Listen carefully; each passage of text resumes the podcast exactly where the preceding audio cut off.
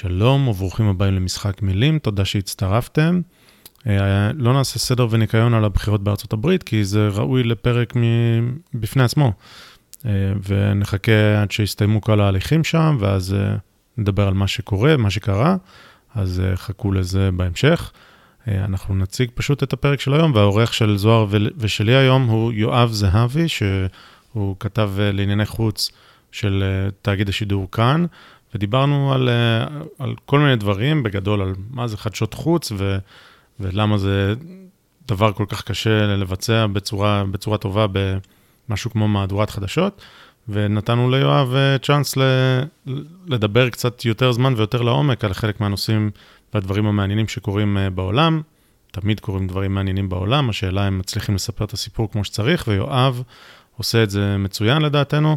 אנחנו מדברים בעיקר על המלחמה בין אזרבייג'אן לארמניה שקורית בחבל הארץ בנגורנו קרבאח, אבל אה, בינתיים, מאז שהקלטנו, אה, היום בלילה אה, הוא חזה שם הפסקת אש, אז זה יכול להתחמם שוב או לא, אבל עדיין הפרק מאוד רלוונטי. דיברנו גם על בלרוס ועל סין ודברים אחרים.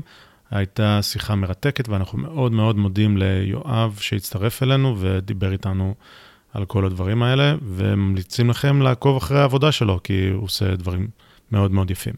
אז ללא עיכובים נוספים, ניתן לכם את השיחה של זוהר ושלי עם יואב זהבי. קדימה, זה הזמן לשחק את המשחק. Time to play the game. Time to play the game.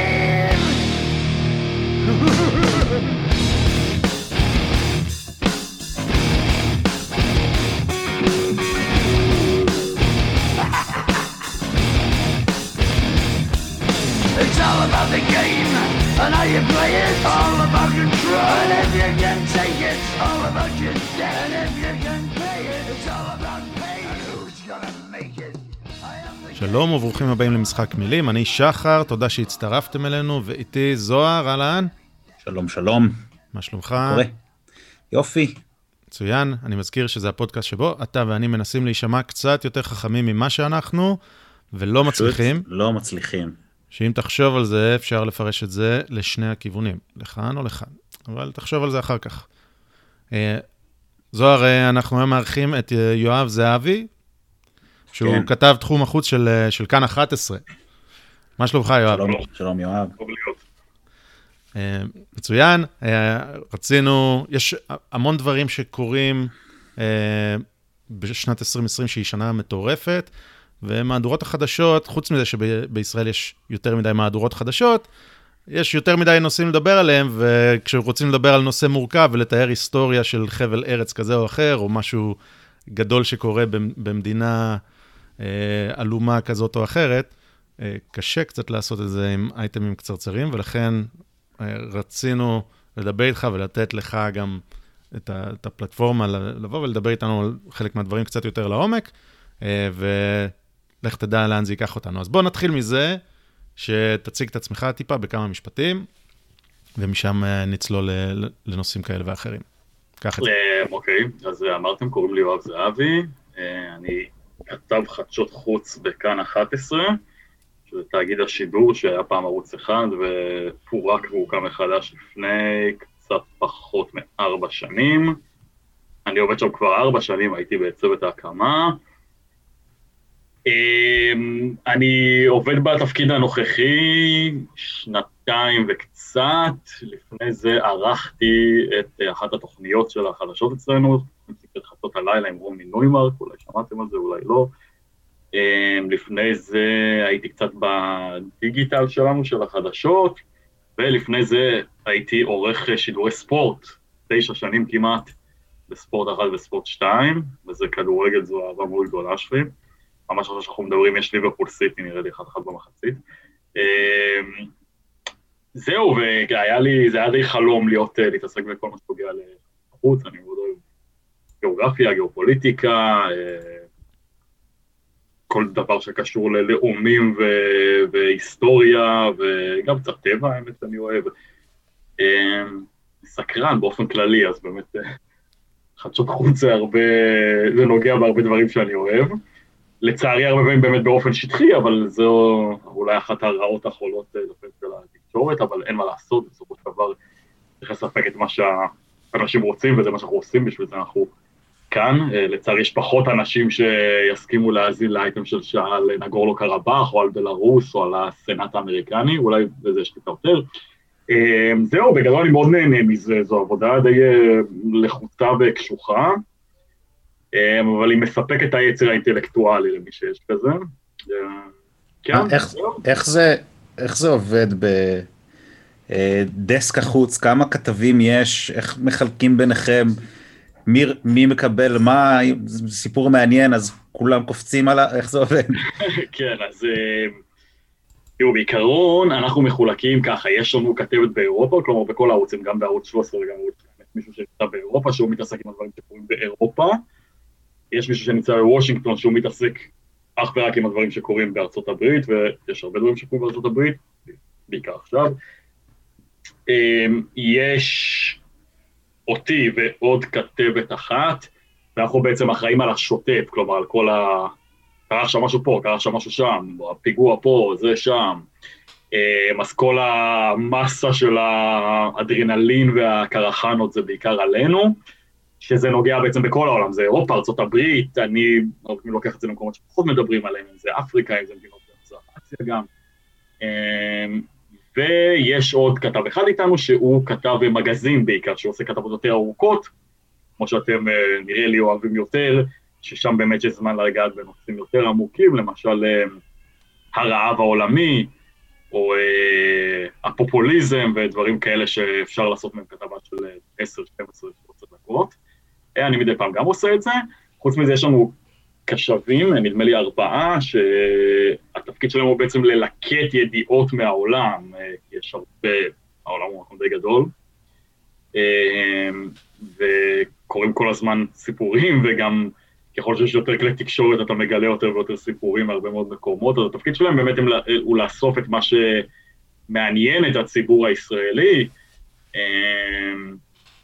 וזהו בגדול, יום שלנו מתחיל אה, בבוקר, אנחנו אה, מתעדכנים מה שקרה באורך, לאורך הלילה, בדרך כלל יש איזה דוח שהמחלקה שלנו מוציאה, אבל גם עוברים על מה שצריך, על ניו יורק טיימס, על וושינגטון פוסט, וגם על דברים אחרים, כלומר אתרים אה, באירופה, למשל אני אוהב את, אה, את האתרים הצרפתיים, את למון, אני אוהב את הבילד הגרמני, אני מדי פעם נכנס לאתרים אה, אה, כאלה ואחרים, באמת, אבל כשיש לי זמן, צריך לעבור על האתרים המרכזיים, כמובן BBC, CNN, אה, וכולי וכולי. אה, הרבה טוויטרים, אה, יש את המקורות שאנחנו יודעים שהם אמינים ואפשר ללכת איתם, ולפי זה מתחילים את היום, כן? ואז אתה בעצם צריך להתאים את הסיפורים של היום לתוכניות השונות, יש גם לא חסר תוכניות, כלומר החל מחמש בערב או ארבע וחצי הרצועה משודרת, ואז אתה כמו מין סוחר כזה שצריך למכור את הסחורה המתאימה לכל לקוח, בדרך כלל המהדורה המרכזית נכנסים הדברים היותר, אה,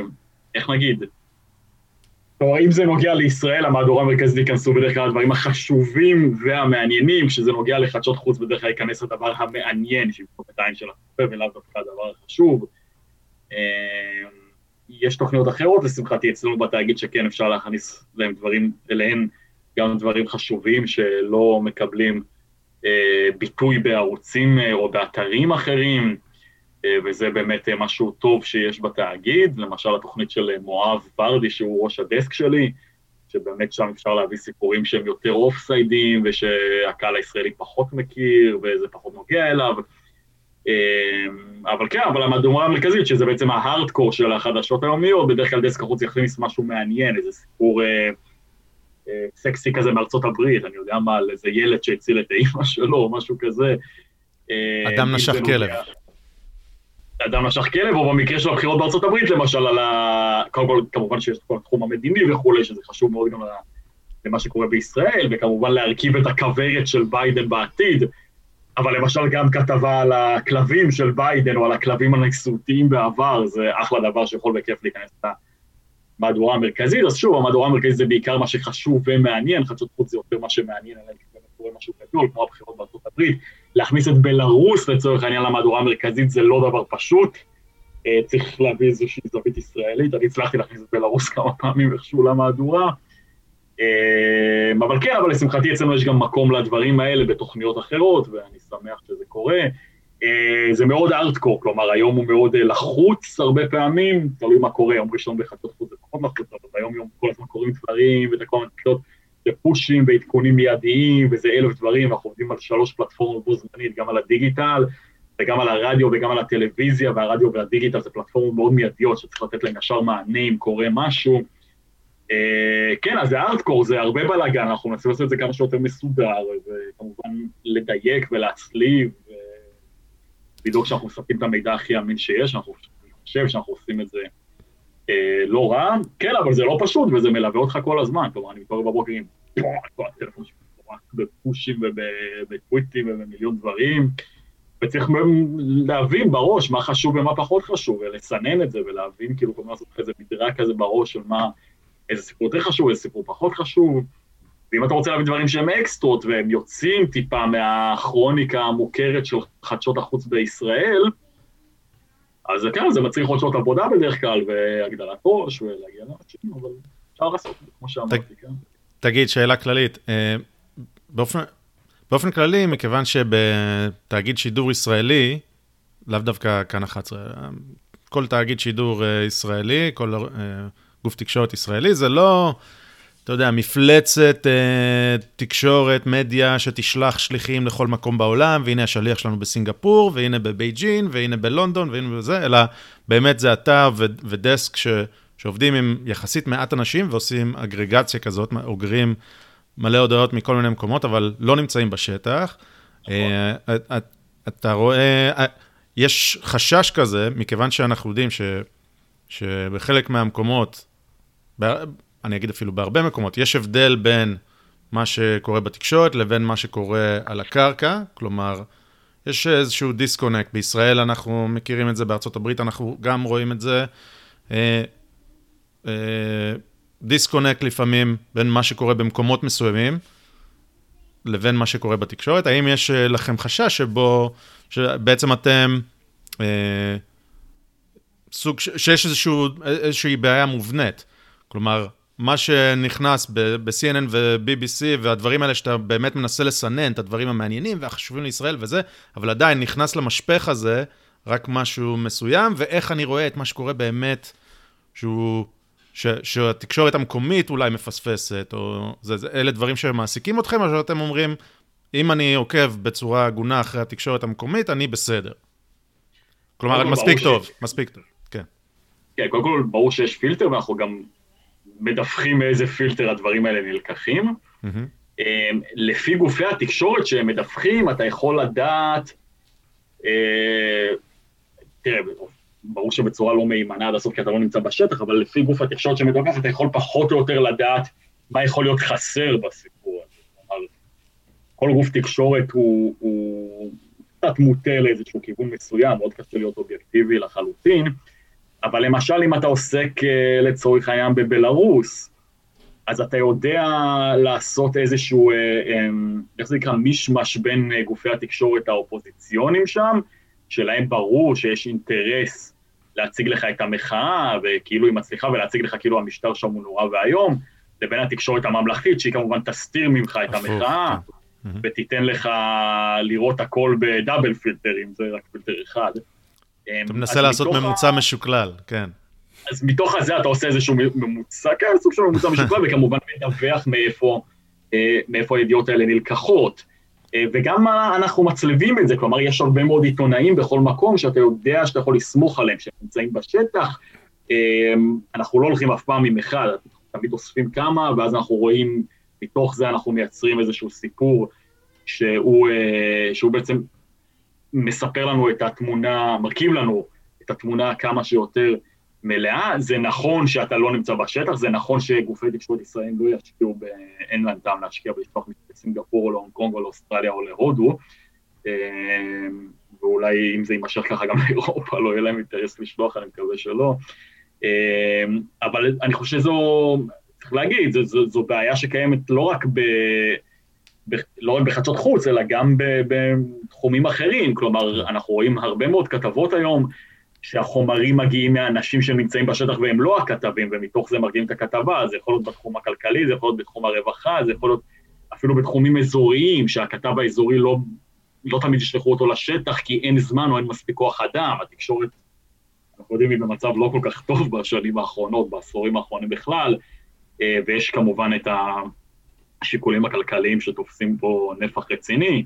גם אגב כתב באירופה ובארצות הברית, אתם רואים שהרבה פעמים הוא נמצא למשל בברלין או בפריז והוא מדווח על מה שקורה באיטליה, אז אין פה באמת איזשהו הבדל עצום, ושוב אני אומר, גם בחלק מהתחומים בארץ זה קורה, לא תמיד, משתדלים שזה לא יקרה לפעמים, אבל אין ברירה, אז כן, זה, אתם מדברים פה על, אה, על איזושהי רעה חולה, זה, זה, זה עניין בעייתי, יש פה בעיקר שיקולים כלכליים, כי התקשורת היא לא מה שהייתה פעם, ואין לגופי תקשורת מספיק כסף כדי להחזיק אנשים בכל מקום, ואנחנו מנסים להרכיב באמת התמונה המלאה והכי אמינה שאפשר, כשאנחנו חיים בעידן כזה, שיש מיליון מקורות וכל אחד מקבל את המידע שלו מאלף ואחד אה, מקורות שהם אמינים יותר או פחות, ורובם מוטים באופן זה או אחר לאחד הצדדים, ולכן גם אנחנו רואים את כל גופי התקשורת האלה שצומחים והם פייק ניוזים לגמרי, שהם מוטים לגמרי, אם זה כל מה שקורה עכשיו בארצות הברית, צריך להגיד את זה, בעיקר עם הצד, אה, עם הצד שמזוהה עם תנועת מג"א של טראמפ,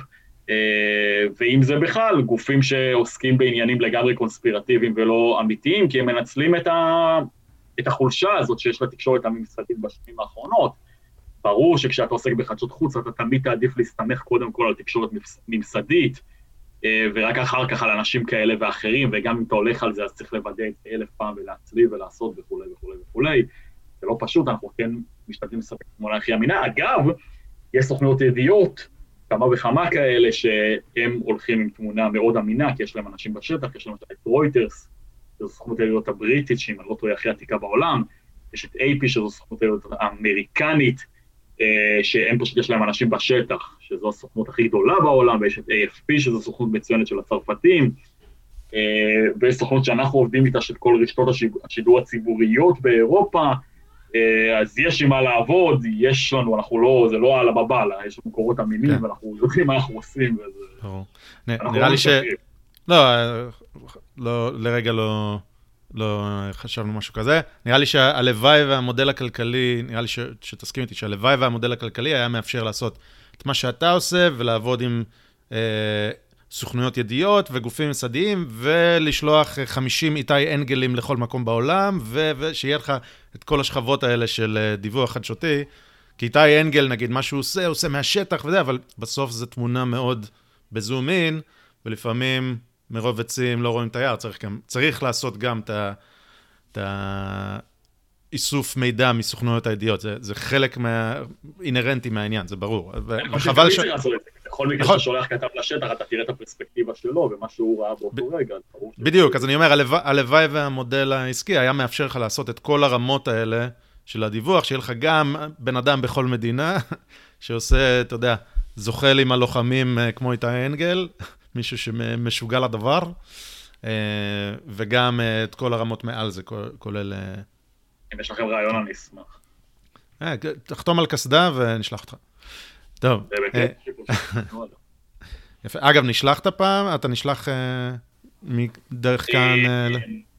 אני הייתי בברלין לפני שנה, קצת פחות, זו פעם אחרונה בעצם שהייתי בחו"ל, זה היה רגע לפני הקורונה, הייתי עם רובי ריבלין, האמת, בסיור שם, ממש נחמד. ועייף, והייתי פעם בהונג קונג ודיווחתי משם, אבל האמת שזה היה במקרה, הייתי בחופשה, טסתי לחבר, והונג קונג, you know, בלאגן אטומי, היה שם לפני שנה. אה, למואב ורדי היה איזה קטע כזה, לא? שהוא היה בחופשה, ואז היה, מה היה? היה כן, בתקלן, או מה זה היה? בפריז עם הבטקלן, כן. בתקלן, בחופשה, אלוהים יודע מאיפה הוא מצא מיקרופון. טוב. אה, מואב, כן, הוא בזה כל הזמן, אז תמיד כן. יהיה מיקרופון. בעיה שאתה ראש uh, תחום החוץ או ראש דסק החוץ, אז אתה הולך לחופשה בעולם, אתה נמצא בתוך מקום העבודה שלך, בעיה. צריך, uh, צריך למצוא מקום אחר לחופש. הנה, לי זה גם קרה בהונג קונג, האמת שזה היה די מעניין, זה היה איזה תוספת מגניב. מגניב. טוב, כן. אז, אז באופן uh, שאולי יפתיע חלק מהאנשים, אנחנו מקליטים את זה קצת כמה ימים אחרי הבחירות בארצות הברית, שזה הפיל בחדר, או הפיל והחמור בחדר, ונשים אותם רגע קצת בצד. אנחנו רוצים לדבר על פילים יותר קטנים. ועל דברים ש, שלא מקבלים את, את תשומת הלב הראויה. כנראה שהקקפוניה סביב הבחירות בארצות הברית היא קיימת ואולי אפילו מייגעת, אז בואו מנסים להסתכל על דברים אחרים. אז אחד הדברים הכי מעניינים, ואולי כן תפסו קצת את תשומת ליבם של אנשים בישראל, זה מה שקורה בחבל הארץ נגורנו קרבח. קרבח. נגורנו קרבח, כן. נגורנו קרבח. תפסו את תשומת ליבנו באייטמים של שתי דקות. בדיוק. ולכן כל ישראלי גיבש דעה וכבר יודע מה, מה הוא חושב, וזהו, סיימנו. אה, אבל בכל זאת... אם אתה בצד הארמני או בצד... טוב, זה בדרך כלל מסתכם באיזה צבעים של הדגל אתה אוהב יותר, נראה לי. לא, אגב, ש, שם באמת, אנחנו נדבר על זה, אה, נראה לי שלישראלים, לי לפחות כישראלי, יש, אה, מה זה, המוח והלב פה נלחמים אה, אחד בשני, עוד שנייה, עוד שנייה נגיע לזה. אבל באמת, קרבות, מלחמה שקורית בחבל ארץ מסוים, בין ארמניה לאזרבייג'אן. כן. ואנחנו רוצים להבין מה לעזאזל. אז בואו נתחיל שנייה. בואו נדבר על ה... גיאוגרפיה, אני, אני אתן הקדמה ואז אני אתן לך לצלול, בסדר? אתה ב... ארמני. סליחה? אתה ארמני, זו... לא, לא, לא, אני, אני לא ארמני. הסיבה, הסיבה שאני אומר שהלב והמוח נקראים, כי ארמניה יש איזשהו קשר לעם היהודי עם העם הארמני בגלל המילה שואה, אוקיי? אה, וחוסר ההכרה של, של ישראל, ו... אה, ארמנים, שאני פוגש ארמנים בארצות הברית נגיד, ובאופן כללי שפגשתי, אז ממש, מד... הדבר הראשון, אתה יודע, נהג אובר ארמני, זה הדבר הראשון שמזכירים ומדברים, וכן, איך אה, דיכאו אותנו פה, דיכאו אותנו שם, לא, ש... לא שזו השיחה שאני רוצה לעשות, אבל זה, זה מה שנהג אובר ארמני מדבר איתי עליו, כן? אגב, גם העניין הגלותי, כמו אצלנו, אצל היהודים, הוא מאוד חזק אצל הארמנים, שיש קהילות ארמניות בהרבה מאוד מדינות בעולם. נכון, ויש להם... ויש להם זהות מאוד ארמנית והזדהות עם ארמניה מאוד, למרות שהם כמה דורות כבר במקומות שונים, הם עדיין כמו, כמו הלובי היהודי שתומך בישראל, ככה גם הלובי הארמני שתומך בארמניה. אז, אז יש שם שותפות גורל כזאת, שהארמנים, זאת אומרת, הם בצד אה, של הטובים באיזשהו מקום. לעומת זאת, יש את אזרבייג'אן, שהרבה ישראלים אה, מכירים אותם מהגול של רוני רוזנטל, נכון? זה היה... נכון, אה, כן, כן. אה, תעשו גוגל. ושם המוח, ושם המוח שלי נכנס לפעולה, כי כן. נדבר על הגיאוגרפיה. בגיאוגרפיה, שתי המדינות האלה נמצאות בקווקז, ממזרח לטורקיה, לטורקיה ומצפון לאיראן, ומדרום לרוסיה, או בוא נגיד גיאורגיה ורוסיה. ממש אה, ב, בצומת כזאת שלישראל היא מאוד מאוד משמעותית. ואזרבייג'אן הייתה לאחרונה ידידה די טובה של ישראל, ונדבר על זה עוד טיפה, ו, והיא מאוד קרובה לדבר שהכי מעניין את ישראל מבחינה ביטחונית, שזה, שזה איראן. אה, אז, אז עכשיו, נתתי לך כאילו איזשהו זום אאוט, אני נשים פה גם איזה מפה אה, בכישורים, כל דבר שנדבר, אנחנו משתדל, משתדלים לשים כישורים. אבל בוא רגע נלך אה, צעד אחורה ונגיד, אוקיי, קווקז, צומת, יופי וזה, מה הקשר עכשיו ארמניה ואזרבייג'אן? מה, למה נלחמות? מה זה האזור הזה? למה זה רק שם, בחבל ארץ הזה, ולא באופן כללי? אז uh, עם המשימה העצומה הזאת של להסביר מה קורה, ניתן לך להתחיל. כן, קודם כל יש את הנרטיב של כל אחד מהצדדים, אני אנסה באמת להימנע מזה, והעובדות הן שאחרי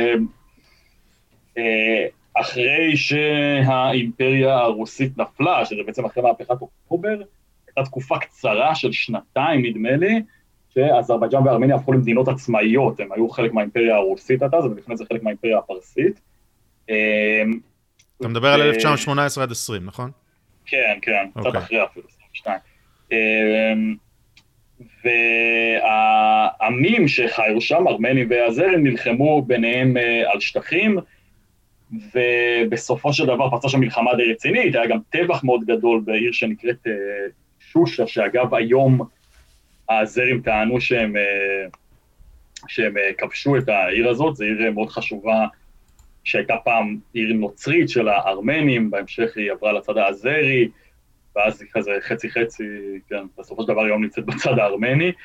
אמ, ובעצם ב-1922 נדמה לי, סטלין, אדון סטלין הגיע, והוא, ברית המועצות כמובן כבשה את האזור הזה, וסטלין החליט ללכת על, על טקטיקה של, על אסטרטגיה של הפרד ומשול, כדי שלא תהיה איזושהי התקוממות עממית באזור הזה של הקווקז, ויהיה יותר נוח לסובייטים לשלוט שם, אז בעצם הסובייטים חילקו את האזור הזה של דרום קווקז לכמה אזורים, בהקשר הארמני והאזרי, אפשר להגיד שיש איזושהי, איזשהו אזור שנקרא נחצ'יוון, שהוא אזור אזרי, אבל הוא לא מחובר יבשתית לאזרבייג'אן, הוא מחובר כן יבשתית לארמניה, אבל מי שחי שם זה רוב אזרי, והיום האזור הזה שייך לאזרבייג'אן. בזמנו היה שייך לרפובליקה הסובייטית של אזרבייג'אן. יש את ארמניה, שאנחנו מכירים, שהיא uh, הייתה הרפובליקה הסובייטית הארמנית, ויש את אזרבייג'אן, שהייתה הרפובליקה הסובייטית האזרית, אזרבייג'אן כמו שאנחנו מכירים אותה היום, ויש את נגורנו קרבאח. עכשיו העניין עם נגורנו קרבאח זה אזור הררי, שנמצא בתוך אזרבייג'אן, אה, לא בלב אזרבייג'אן, אבל נמצא בחלק המערבי של אזרבייג'אן, אבל רוב האוכלוסייה שם הייתה גם אז אוכלוסייה ארמנית. והאזור הזה הוא לא מחובר יבשתית לארמניה, אז uh, כדי ככה להשקיט את העסק, הסובייטים הפכו את זה לאובלסט עצמאי, כלומר איזשהו מחוז, מחוז עצמאי, שיש לו אוטונומיה, כלומר אוטונומיה, אבל בתוך אזרבייג'אן הסובייטית, כלומר, ששולט בעצם במקום היא אזרבייג'אן, אבל יש איזשהו מנהל עצמאי שפועל בתוך המקום הזה, זה היה כדי לרצות uh, את הארמנים מצד אחד, יהיה להם שם מנהל עצמאי, מצד שני את האזרים שטוענים לבעלות על האזור הזה, טענו גם אז, אמרו להם, חבר'ה, אוקיי, זה יהיה עצמאי, אבל השליטה היא למעשה מלמעלה שלכם. הרוב, אה, רוב האנשים הארמנים, האוכלוסייה הארמנית שנמצאת באזור הזה, היא הגיעה עם הבולשביקים? או שזה... לא, לא, לא, לא, הם חיו שם לפני. לא, היה שם רוב ארמני הרבה מאוד שנים. שוב, זה עניין של נרטיבים, אבל בתקופה ההיא כבר היה שם רוב ארמני של יותר מ-90 אחוז. וכאן בעצם הייתה הבעיה, כלומר יש רוב ארמני ומסביב הרוב הוא הזרי, וארמניה כן. נמצאת בצד, אה, והיא לא גובלת עם האזור הזה. צריך להגיד, באמת... סליחה על הגיאוגרפיה, אם תסתכלו, אזרבייג'אן היא מדינה שמפוצלת לשתיים. נכון, אוקיי? על זה דיברנו, נכון, כן. אה, יש את האזור של נחצ'יבן, בדיוק. אבל זה ממש, אין, אין גשר. כלומר, אזרבייג'אנים לא. רוצים להגיע מצד אחד לצד שני, או שהארמנים יאפשרו לך לנהוג בתוך ארמניה, או שאתה צריך מטוס. אה, או דרך איראן גם אפשר, כן. כן, דרך איראן, אבל זה חשוב להבין שבאמת אה, מופרד. ונגורנו נכון. קרבאח הוא צמוד שם לאותו לא אה, מסדרון, לא צמוד לגמרי, אבל קרוב לאותו מסדרון ארמני, אה, נכון. ויש לזה השלכה אסטרטגית, אני אגיד, או השלכה כן. פיזית על אזרבייג'אן. אוקיי. אז רגע, אז שני האזורים האלה של אזרבייג'אן הם כאילו מדינה אחת תחת אותה ממשלה, תחת אותו... כן. לחלוטין, כן. פשוט גיאוגרפית. נחיצ'יוואן ואזרבייג'אן עצמה, mainland אזרבייג'אן, ששתיהן נמצאות בעצם תחת שליטה אזרית, פרט לאזור של קרבאח ועוד כמה אזורים מסביבו, שתכף נגיע לזה. ובאמת בזמן שברית המועצות הייתה קיימת, אז הם שמרו שם על העסק על אש קטנה והכל היה יחסית בסדר, היו קצת עימותים, אבל בסדר. אבל בשנות ה-80 זה קצת התחיל להתפורר, העסק, כמו שאנחנו מכירים, ברית המועצות uh, התחילה להיחלש. Yeah, קודם כל זה היה מבחינה כלכלית, אבל אחרי זה זה השפיע גם על שאר העניינים, והתחילו גם התקוממויות עממיות, אנשים רצו עצמאות, רצו להיפרד מברית המועצות ב-1988. Uh, הארמנים שחיו בנגורנו קרבאח הבינו שיש כאן איזושהי הזדמנות לעשות משהו, והם בעצם ערכו משאל עם על היפרדות מאזרבייג'אן. אה, והמשאל העם הזה עבר, הוא כמובן לא הוכר על ידי אזרבייג'אן, וזה התחיל להצית קרבות שהפכו בתחילת שנות ה-90 למלחמה כוללת, שזו הייתה בעצם מלחמת נגורנו קרבאח הראשונה. בשלב מסוים נגורנו קרבאח הכריזה על עצמאות, כן, לגמרי, לא ארמניה, כלומר יש היום מדינה שנקראת רפובליקת ארצח או רפובליקת נגורנו קרבאח, מדינה שלא מוכרת על ידי אף מדינה אחרת בעולם, אגב, גם לא על ידי ארמניה, למרות שארמניה מממנת אותה, והיא בעצם הפטרון של המדינה הזאת מבחינה ביטחונית וכלכלית, גם תרבותית, כי הם ארמנים. Uh, והמלחמה פול פאוור הזאת שפרצה בתחילת שנות ה-90, הסתיימה בשנת 94, בניצחון, צריך להגיד, ארמני די רציני. ארמניה בסוף המלחמה הזאת השתלטה על 20 אחוז בערך מהשטח של אזרבייג'אן, גם על נגורנו קרבאח, גם על אזורים שסביב נגורנו קרבאח, שבעצם אפשרו לה ליצור מסדרון יבשתי לארמניה, צריך להגיד, זה שטח מאוד הררי, אז יש רק אזור אחד, אפשר להיכנס ממנו בין הערים מארמניה לתוך נגורנו קרבאח, והם היו צריכים לכבוש את זה כדי שתהיה גישה נוחה יותר.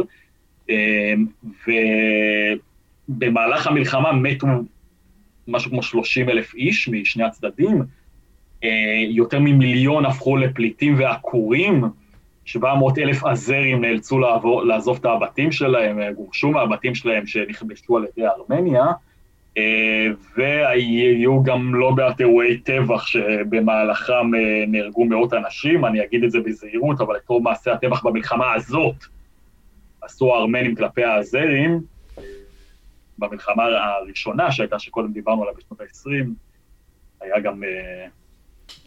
שני הצדדים היו, שני הצדדים לא היו צדיקים. אז כן, אבל צריך להגיד, באמת שני הצדדים לא היו צדיקים בכלל, ו...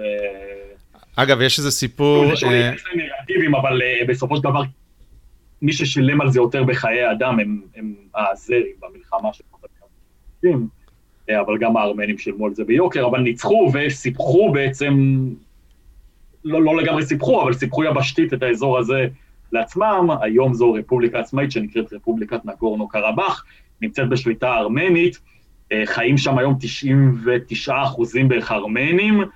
אה, צריך להגיד ש... אה, אני שכחתי לציין כמובן שבתקופה של ברית המועצות, שהאזור הזה היה בשליטה מנהלית עצמאית, אבל חסר תחת מטריה הזרית, אז האזרים כל הזמן העבירו לשם אוכלוסייה כדי לכבוש מבחינה דמוגרפית את האזור הזה, אה, ובשיא נדמה לי ש... שיעור הארמנים שם ירד לפחות מ-80 אחוז. כמובן שבמלחמה בתחילת שנות ה-90 כל הזרים גורשו משם ואין שם היום אוכלוסייה על זה.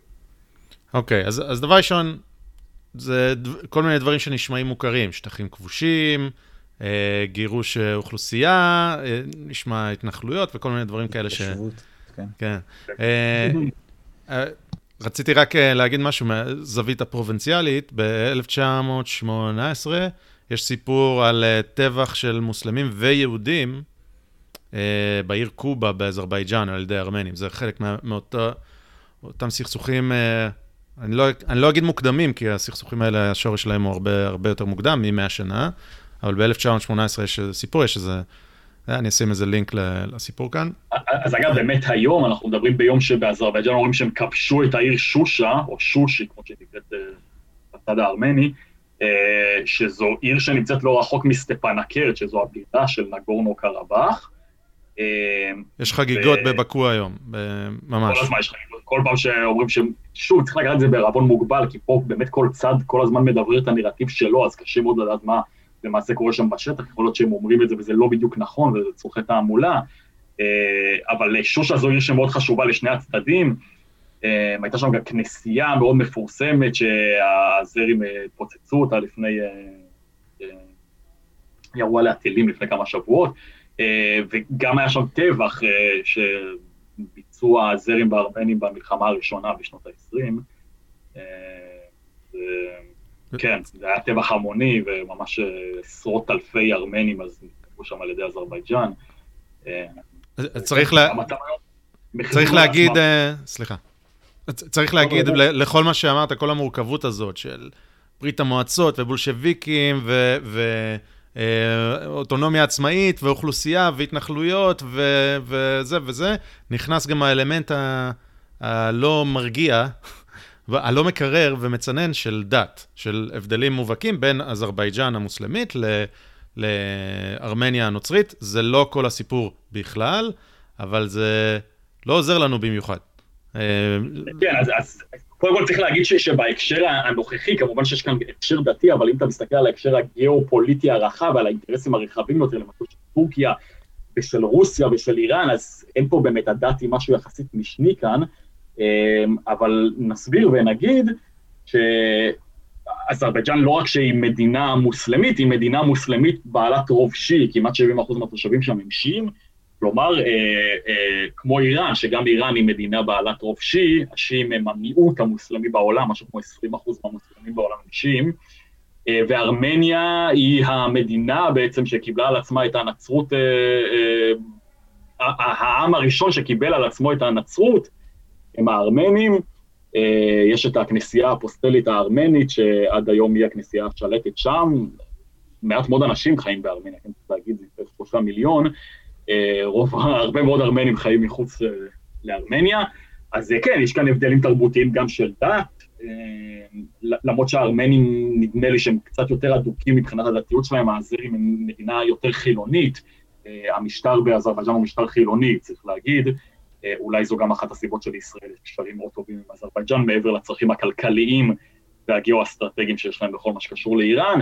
אבל כשאנחנו מסתכלים על תמונה רחבה יותר, באמת, אז איראן דווקא תומכת בארמניה, מעבירה לה ציוד צבאי וכולי וכולי, למרות שהאיראנים הם שיעים, כמו האזרים, ולמרות שחמישית מהאוכלוסייה האיראנית היא אזרית בעצם, האנשים שלהם בצפון איראן הם אזרים.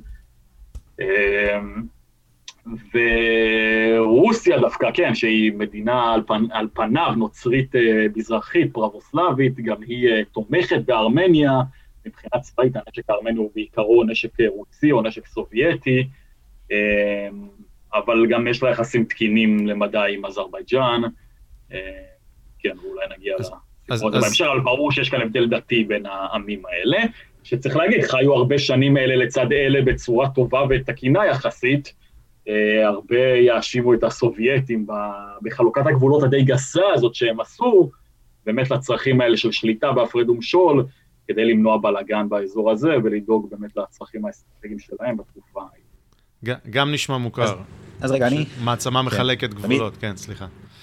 מחלקת גבולות, ובסוף אפשר להאשים את הקומוניסטים. אה,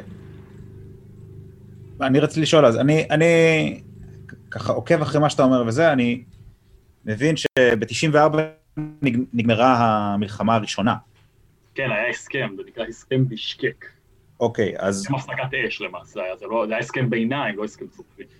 אז, אז מה קרה מאז ועד אה, לאחרונה בעצם? זה היה...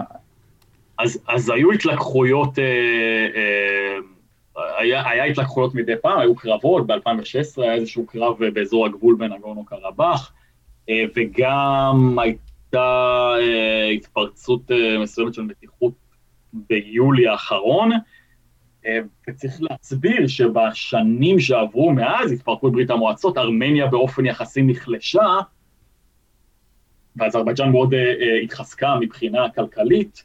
אם תסתכלו על באקו למשל, אתם תראו הרבה גורדי שחקים, שזה דרך מאוד טובה להבין את העוצמה הכלכלית של מדינה לפי כמות גורדי השחקים שיש לה. כן, ככה זה עובד היום בין השאר. ובין השאר היא התחזקה בזכות משאבי הטבע שיש לה, שזה נפט וגז טבעי. אה, אנחנו מוכרים לה אחוז שיעור ניכר, לפי פרסומים זרים, מהנשק שלה, אה, והצבא שלה גם מאוד מאוד התחזק כתוצאה, בין השאר שוב מאיתנו, בזמן שארמניה, הנשק שלה בין השאר התיישן והיא נחלשה, ונכנסו פה שחקנים גיאופוליטיים נוספים, למשל טורקיה, שהיא למעשה הפטרון המלא של אזרבייג'אן, היא האחות הגדולה שלה, היא תומכת בצבאית ותומכת בכלכלית, אה, כי האזרים הם עם טורקי, בוודאי עכשיו, כשלנשיא טורקיה, רג'פ טאיפ ארדואן, יש שאיפות אה, אה, להתרחבות, התרחבות אה, גיאוגרפית ממש של טורקיה, בסוג של להחזיר את ימי האימפריה העות'מאנית, אז הוא לא אה, חושש לבחוש איפה שהוא רק יכול, אם זה בלוב, אם זה באזרבייג'אן, אם זה במקומות מסוימים במרכז, במרכז אסיה וגם במזרח הים התיכון, כמו שראינו אה, לאחרונה. אה, לארדואן יש יש לו, סליחה, אינטרסים בכל מקום כמעט באזור, בטח במזרח התיכון. אמ, וארמניה נשארה פחות או יותר מבודדת, ומבחינת האזרים, כך נראה, שוב, אי אפשר בדיוק לדעת מה זה, האזרים תמיד אמרו שנגורנו קרבאח היא שטח ששייך להם, וייתכן מאוד שהם הבינו שעכשיו זה הזמן להכות בברזל כשהוא חם, לא רק כי הם התעצמו מבחינה צבאית וכלכלית, אלא גם כי העולם כולו עסוק במשהו אחר לגמרי עכשיו, שקורה בערך פעם במאה שנה, שזו מגפה גלובלית, קיבלנו את זה עכשיו, ועל אחת כמה וכמה שרוסיה הולכת ונחלשת ומאבדת את מעמדה הבינלאומי, מנסה, שוב פוטין כל הזמן מנסה להחזיר את זה, וארצות הברית בארבע השנים האחרונות כל הזמן הלכה למקום אה, של, של יותר התבדלות אה, ויותר התכנסות פנימה, כלומר, ארצות הברית מוציאה את הכוחות מאפגניסטן, מוציאה את הכוחות אה, מסוריה ומעיראק, וכשארצות הברית הפכה לשחקנית בינלאומית חזקה פחות ממה שראינו בשנים האחרונות, היא כבר לא מתווכת כזאת שנכנסת לסכסוכים של על פניו לא לה, אז זו הסתמרות מצוינת מבחינת אזרבייג'אן להחזיר לעצמה את המולדת, כפי שהם קוראים לה, את נגורנו קרבאח. רוסיה יחסית חלשה, ארה"ב זה פחות מעניין אותה בשלב הנוכחי, הכותרות הראשיות בסדר היום עוסק במגפה ולא בסכסוך בקווקז. אמ, אז מה שחימם את הברזל בשביל... מה שחימם את הברזל בשביל שיהיה נוח להכות בו עכשיו זה בעצם הווירוס? זה מה שאתה טוען? שוב, אני לא... כן. אין לי, אין לי, לא דיברתי עם אה, נשיא, אה, נשיא אזרבייג'ן עליאב ולא דיברתי עם אה, מנהיג ארמניה פשיניאן, אבל נראה שהיה כאן הזדמנות, גם שוב, צריך, כל אחד מאשים את השני בפריצה של המלחמה הזאת, האזרים אומרים הארמנים התחילו, הארמנים אומרים האזרים התחילו, אבל כשסדר היום העולמי עוסק במשהו אחר לגמרי, אז יש כאן הזדמנות טובה ככה לעשות את זה מתחת לפני השטח, ולנסות להחזיר את, ה...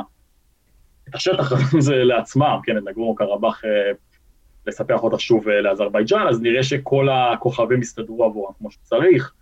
ואנחנו רואים שהמלחמה הזאת שפרצה כבר לפני חודש וחצי, עדיין נמשכת, למרות שכבר ניסו להגיע לארבע הפסקות אש. וזה עדיין קורה, ממש בזמן שאנחנו מדברים. שכבר הגיעו לארבע הפסקות אש. הגיעו לארבע הפסקות אש שאף אחד מהם לא החזיק, אה, כן. שלוש אה, הפסקות אש היו באמת בתיווך רוסי. אה, הפסקת אש אחת הייתה בתיווך קבוצת מיץ, קבוצה של בין השאר ארה"ב וצרפת, שמנסות באמת לדאוג לעתיד של, חבל הארץ הזה, אבל גם זה לא צלח, נדמה לי שהפסקת האש האחרונה נחתמה לפני שבועיים או משהו כזה. גם זה נשמע מוכר.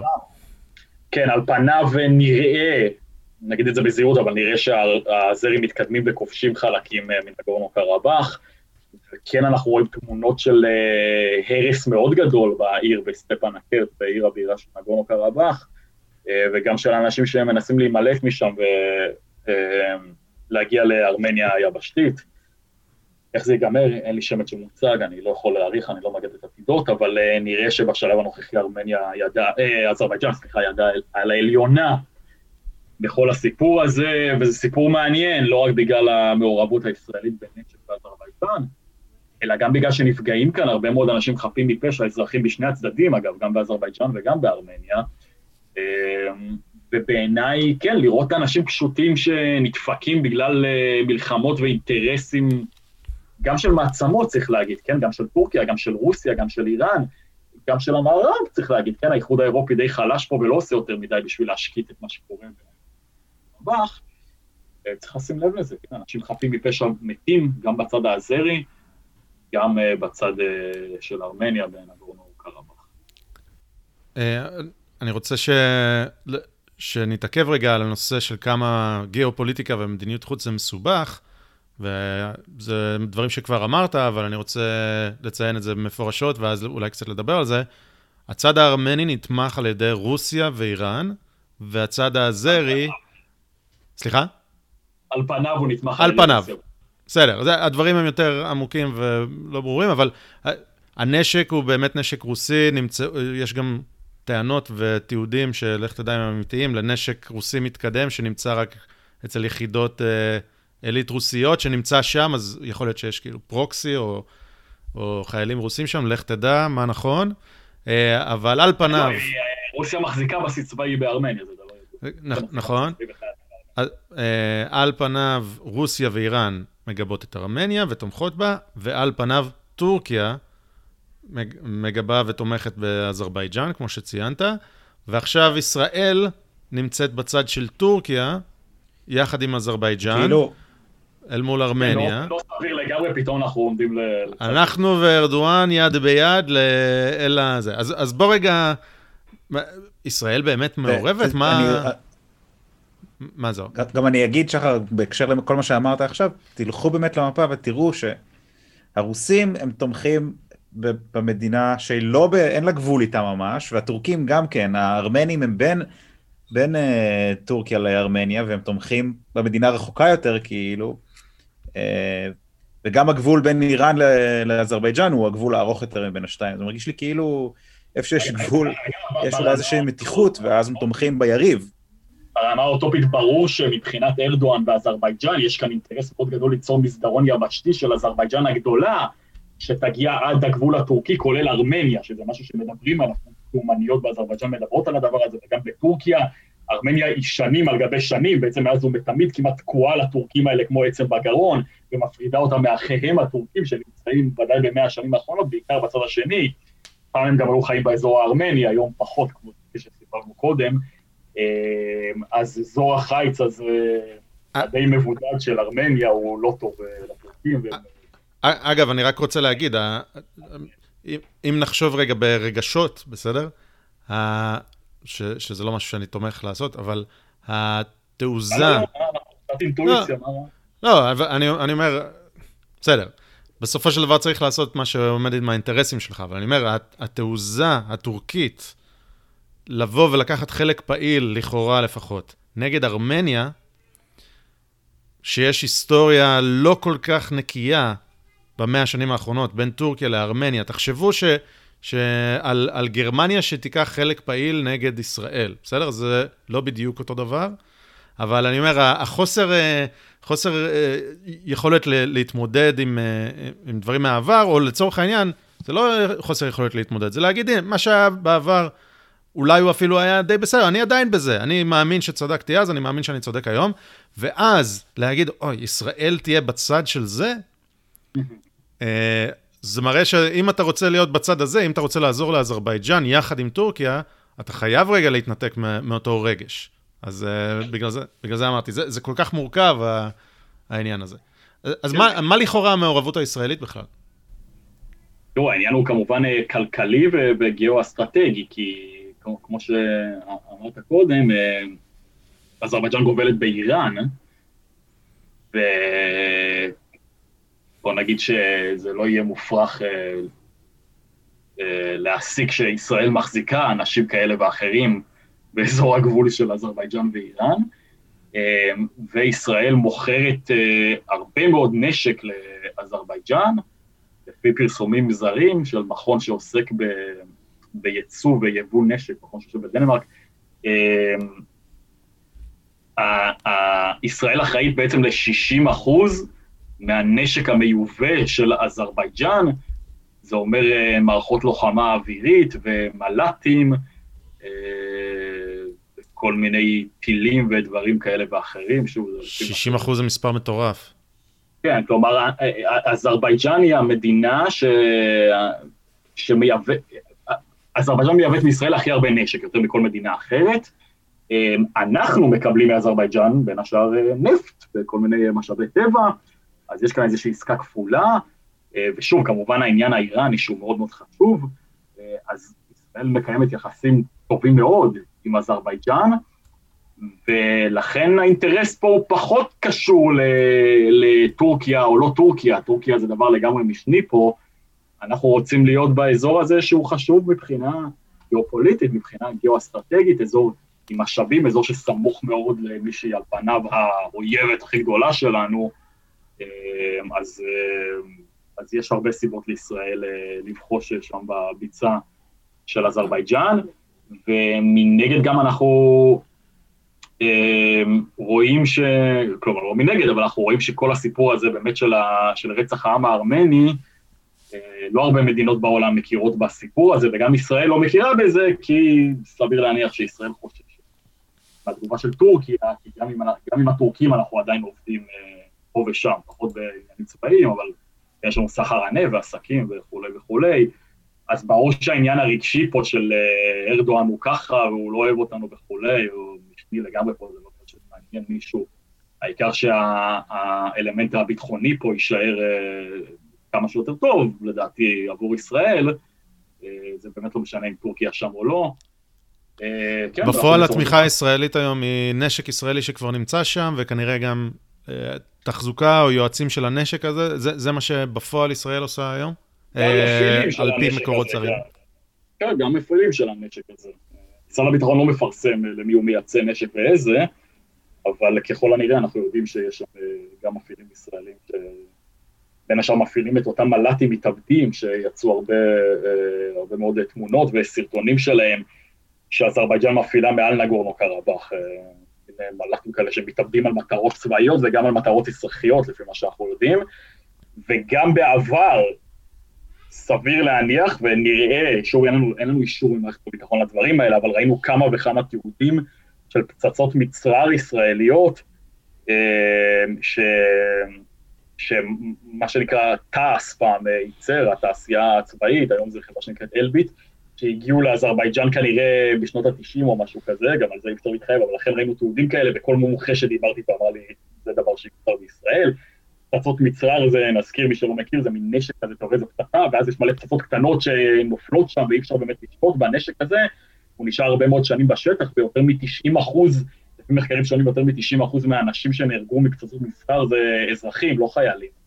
אז יש אמנה אה, למניעת שימוש בפצצות מצרר, אמנה בינלאומית, שנחתמה לפני, אה, אם אני לא טועה, 12 שנה, ב-2008, אה, ישראל לא חתומה על האמנה הזאת, אזרבייג'אן לא חתומה על האמנה הזאת, גם ארה"ב לא חתומה על האמנה הזאת, יותר ממאה מדינות כן חתומות על האמנה הזאת, שהיא אומרת גם לא לייצר נשק גרעיני, גם לא להפיץ נשק גרעיני, לא נשק גרעיני, סליחה, גם לא לייצר פצצות מצרר וגם לא להפיץ פצצות מצרר.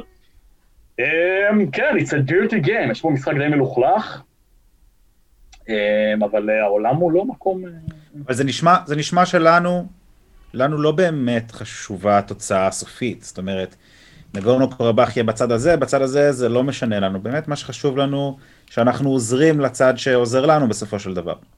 כן, אה, תראה, גם, בסופו של דבר, אני, זה לא נראה כרגע שהנזק, ארמניה לא הולכת לכבוש את אזרבייג'אן, כלומר, הכל בסדר. אה, ואני לא יודע כמה באמת, כמה חשוב לישראל מי ינצח ומי יצא שם ידו על העליונה, לישראל לדעתי פשוט חשוב שלאזרבייג'אן יהיו לה את האמצעים הכלכליים.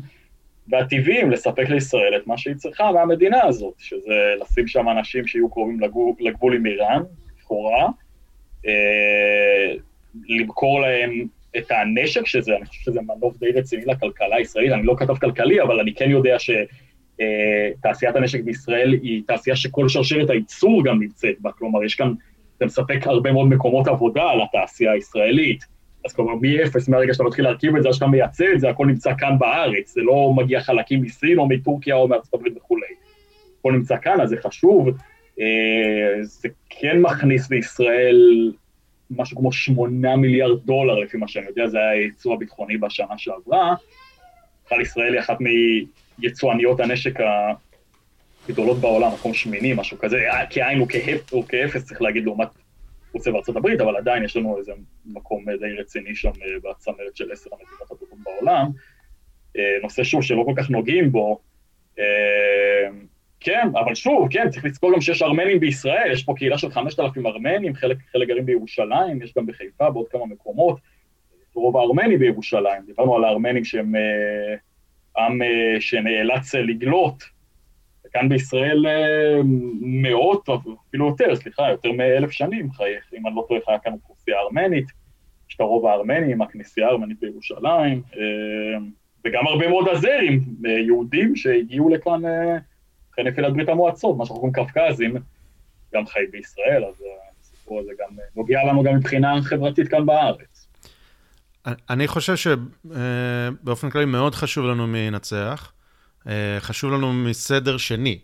כי חשוב לנו שאיראן ייכשלו בכל מקום שמנסים אה, להשפיע. וגם שרוסיה כן. ייכשלו. חשוב לנו שהם לא יצליחו, אם הם יצליחו בארמניה ונגורנו קרבאח, אז uh, זה תמריץ להמשיך לעשות את זה אצל החות'ים בתימן ובסודאן, שעכשיו uh, אנחנו מנסים שם ואולי מצליחים לשנות לחלוטין את המגמה, ובכל כן. מיני מקומות אחרים. ולכן אנחנו צריכים שאיראן וכנראה גם רוסיה, בסדר? אבל איראן זה ברור, אה, תיכשל בכל מה שהיא עושה במדיניות חוץ שלה, ולכן אני חושב שזה מאוד חשוב לישראל. עד שני כמה, עד טורקית. אה, נכון, אבל השאלה, מה, מה יותר חשוב לך אסטרטגית? אה, וכן, יש פה, יש פה דילמה גדולה. יש... אני נמליץ על פרק מהפודקאסט של גדי טאוב עם מייק דורן ועם דן שפטן. ש... דן שפטן, כן. דן שפטן הוא אסטרטג ישראלי אה, מרתק, שלעולם לא אומר דברים בצורה עדינה, וזה אחד מהדברים שהכי כיף לשמוע בו. ראיינתי אותו לכתבה, והוא מה זה קטש את כל הארגונים הבינלאומיים. כן, הוא... לא, לעולם, לא, הוא לא יגיד משהו נחמד, והוא אומר את זה בצורה מאוד חריפה, אני חושב גם מאוד מצחיקה, אבל uh, גם אם לא מסכימים איתו, הוא איש חד שכדאי להקשיב לו. Uh, ו- ומייקל דורן היה uh, חלק מהצוות של... מממשל בוש ויועץ אסטרטגי לביטחון לאומי אמריקאי, מדבר עברית אגב, והוא ודן שפטן בעצם דיברו על האינטרסים של ארה"ב ו- וישראל באזור הזה, בקווקז, והוא טוען, חבר'ה, טורקיה, כן, ארדואן הוא, הוא סכנה לצורך העניין, אבל סכנה קטנה, טורקיה צריכה להיות בעלת ברית אסטרטגית של ישראל עדיין. בעצם יש לנו אה, אה, איזשהם אינטרסים מיושרים. אני חייב להגיד שנכנסתי לשיחה הזאת לחלוטין בצד של דן שפטן, שאומר, ארדואן רוצה להיות סולטן, כאילו, זה, טורקיה תהיה בסוף אויב אסטרטגי, ודורן הצליח להזיז אותי למקום הרבה יותר uh, מאוזן, כי הוא היה מאוד מאוד חד בדי, בדיון הזה, אני אשים קישור, שווה מאוד האזנה.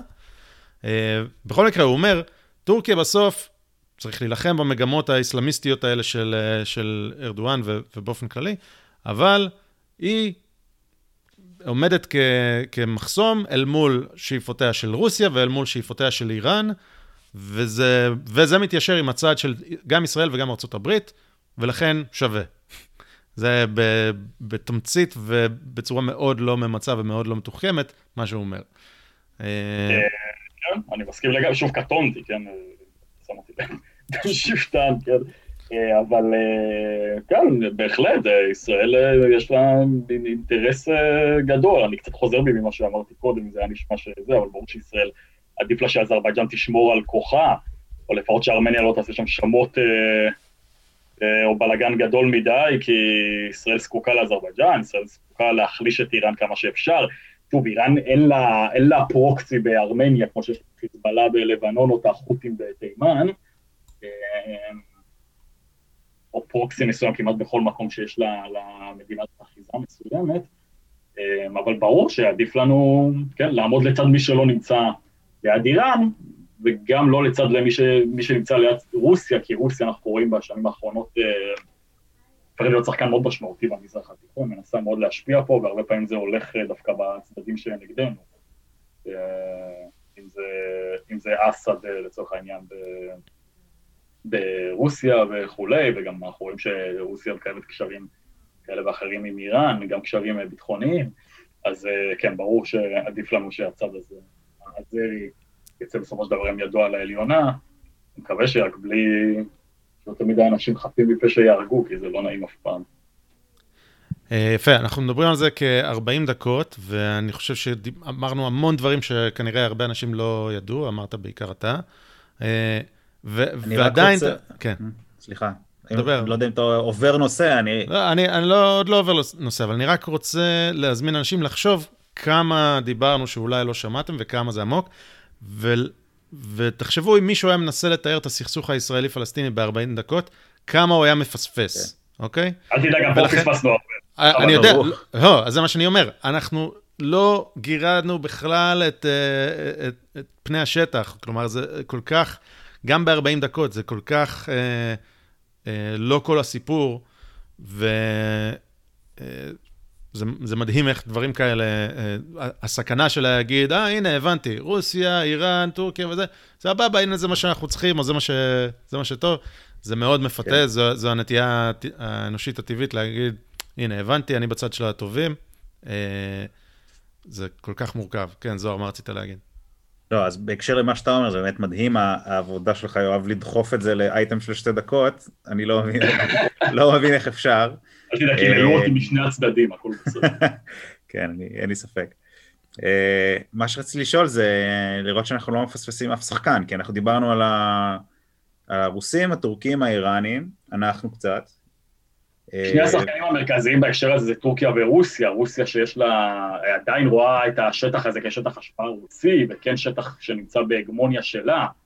הוא היה כך מאז ימי האימפריה הרוסית, ועד היום רוסיה רואה את הקווקז כנכס חשוב מאוד, אני לא מדבר על אזורים בקווקז שקרובים יותר לאירופה, אם זה גיאורגיה או ארמניה, שכמובן דיברנו על זה שרוסיה מחזיקה בסיס צבאי בארמניה, זה לא סתם, רוסיה עושה כל דבר שאפשר כדי שיהיה לה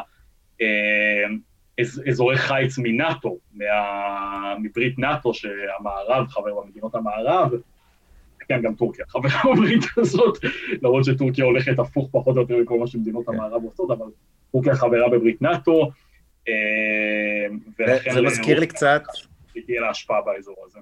זה, זה מזכיר לי קצת, אה, לא יודע שחר אם אתה זוכר, אבל היה לנו פרק אה, עם אה, ניצן דוד פוקס, אה, מהפודקאסט המשחק הגדול, דיברנו על גיאופוליטיקה בעולם, ואמרתי לו, מה אתה, אתה מדבר איתי טנקים ובסיס צבאי, בסדר, הם שמים בסיס צבאי, והוא אמר לי, בעל האקדח זה בעל הדעה. אה, כאילו, גם, גם בעולמנו הקיברנטי, זה עדיין, זה עדיין ככה. גם יש אקדחים קיברנטיים.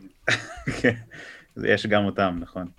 כן. אה, יש, יש עוד שחקנים בסיפור הזה, חוץ מהם אלו שדיברנו עליהם כבר? כאילו, אה, אני יודע שמקרון נגיד... כן, אה, מקרון, תראה, מקרון הוא על פניו,